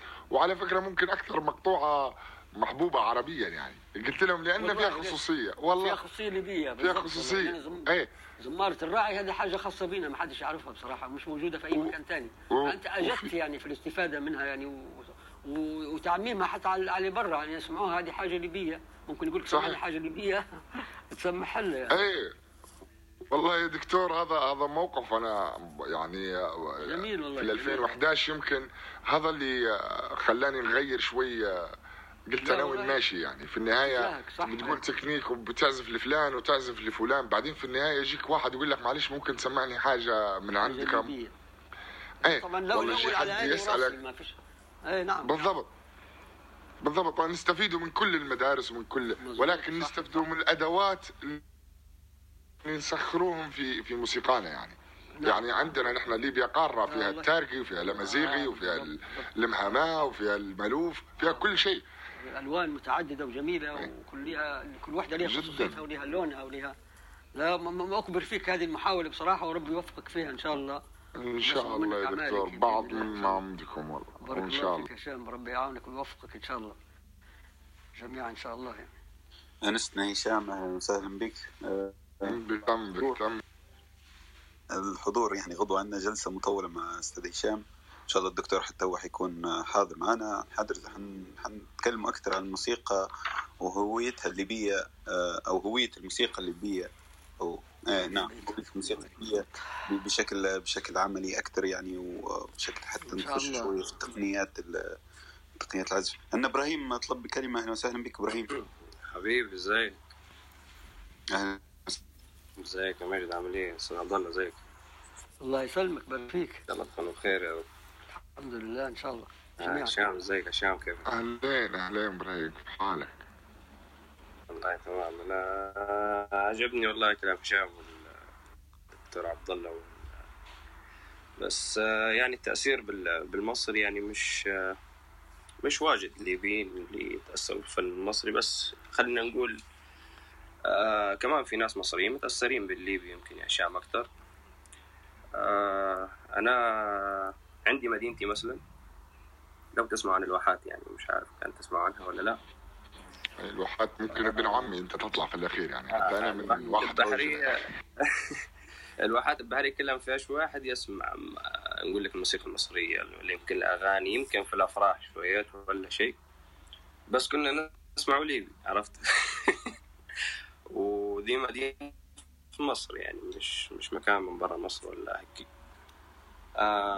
فعادي على حسب الذوق العام، عرفت، في المكان تأثر بالليبي تأثر بالمصري. أخوي إبراهيم، نحن نحكم من أي ناحية يعني؟ ليبي يروح لمصر وفي دار أوبرا ويعزف أو يغني لمغني لأم كلثوم، هذه غلط، عرفت يعني. يعني مش شطارة. لا أنت لو فهمتني، أنت لو تشوفها من منظور ثاني نحكو يعني، خلينا نقول انك يعني نقول هشام يتكلم اكثر من لغه، عرفت. فهشام لما يكون في مصر يعرف انه غني مصري، وعندي كمان غني خليجي وكمان غني ليبي، لكن مش التاثير اللي هو يمحي الهويه، عرفت يعني. انا لعن تو يعني، شوف انا اصل العيله عندي ليبي، عرفت، بس لعن تو نسمع فيه خالد سعيد، نسمع فيه محمد صدقي واحمد، وكمان عندك في الشعبي نسمع المزداوي والمعيلف واسم سليم، كل اللي يغنوا تقريبا الليبي حفظهم وحافظ اغانيهم عن ظهر قلب. وفي نفس الوقت نغني مصري يعني، انا في مصر نغني مصري، ما بس عندي في زاويه اللي هي ليبي دي ما تتغيرش، عرفت. فمحدش الهويه، في هويه وفي واحد يتاثر بشيء، وفي واحد يحب يبين انه يعرف يغني ليبي ويعرف يغني مصري ويعرف يغني خليجي. أنا في حفلاتي أحياناً نلبس خليجي وأغني خليجي، ما أغنيش مصري. أغلب الحفلات وأغلب القعدات اللي نقعدها وهيك ما نغنيش مصري يعني، نادراً، بس مع أصحابي يمكن وجلسات مع الشباب نغني على طول مصري، ما نغنيش شيء غير المصري. فعلى حسب الجو وعلى حسب لكل مقام المقال يعني، عرفت. أخو إبراهيم، نحن نحكو زي ما قال الدكتور عبد الله، قال يحكي على اسم مثلا من الاسامي الكبيره في ليبيا ويشارك بلحن مصري ورايح لمصر باش يتحصل على جائزه، هذه مش ممكن تصير. نحن ما نحكوش، نحن مصر واغاني الكبار نعتبروا فيهم هذه زي الموسيقى الكلاسيك العربي، فهذه ما عندناش فيها مشكله، وبالعكس هذه مدرسه ومرجع.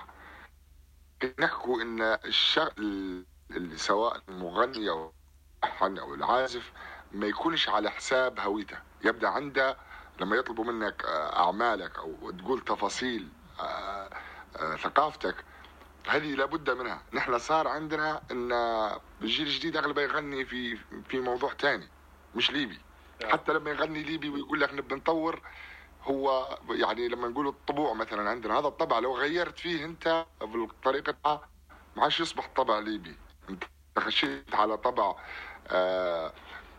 تونسي ولا مغربي ولا جزائري، عرفت. فنحكوا على هالتفاصيل، لكن نحن كل الفنون سواء الشعبية او هذا على عيننا وراسنا، لكن نحن نتناقشوا مثلا ان الليبي لازم يدير باله من هويته ويدير باله من ثقافته، وفيه شغل كبير في ليبيا يعتبر شوي مازال خام، ما اشتغلش عليه الموسيقي في ليبيا، عرفت.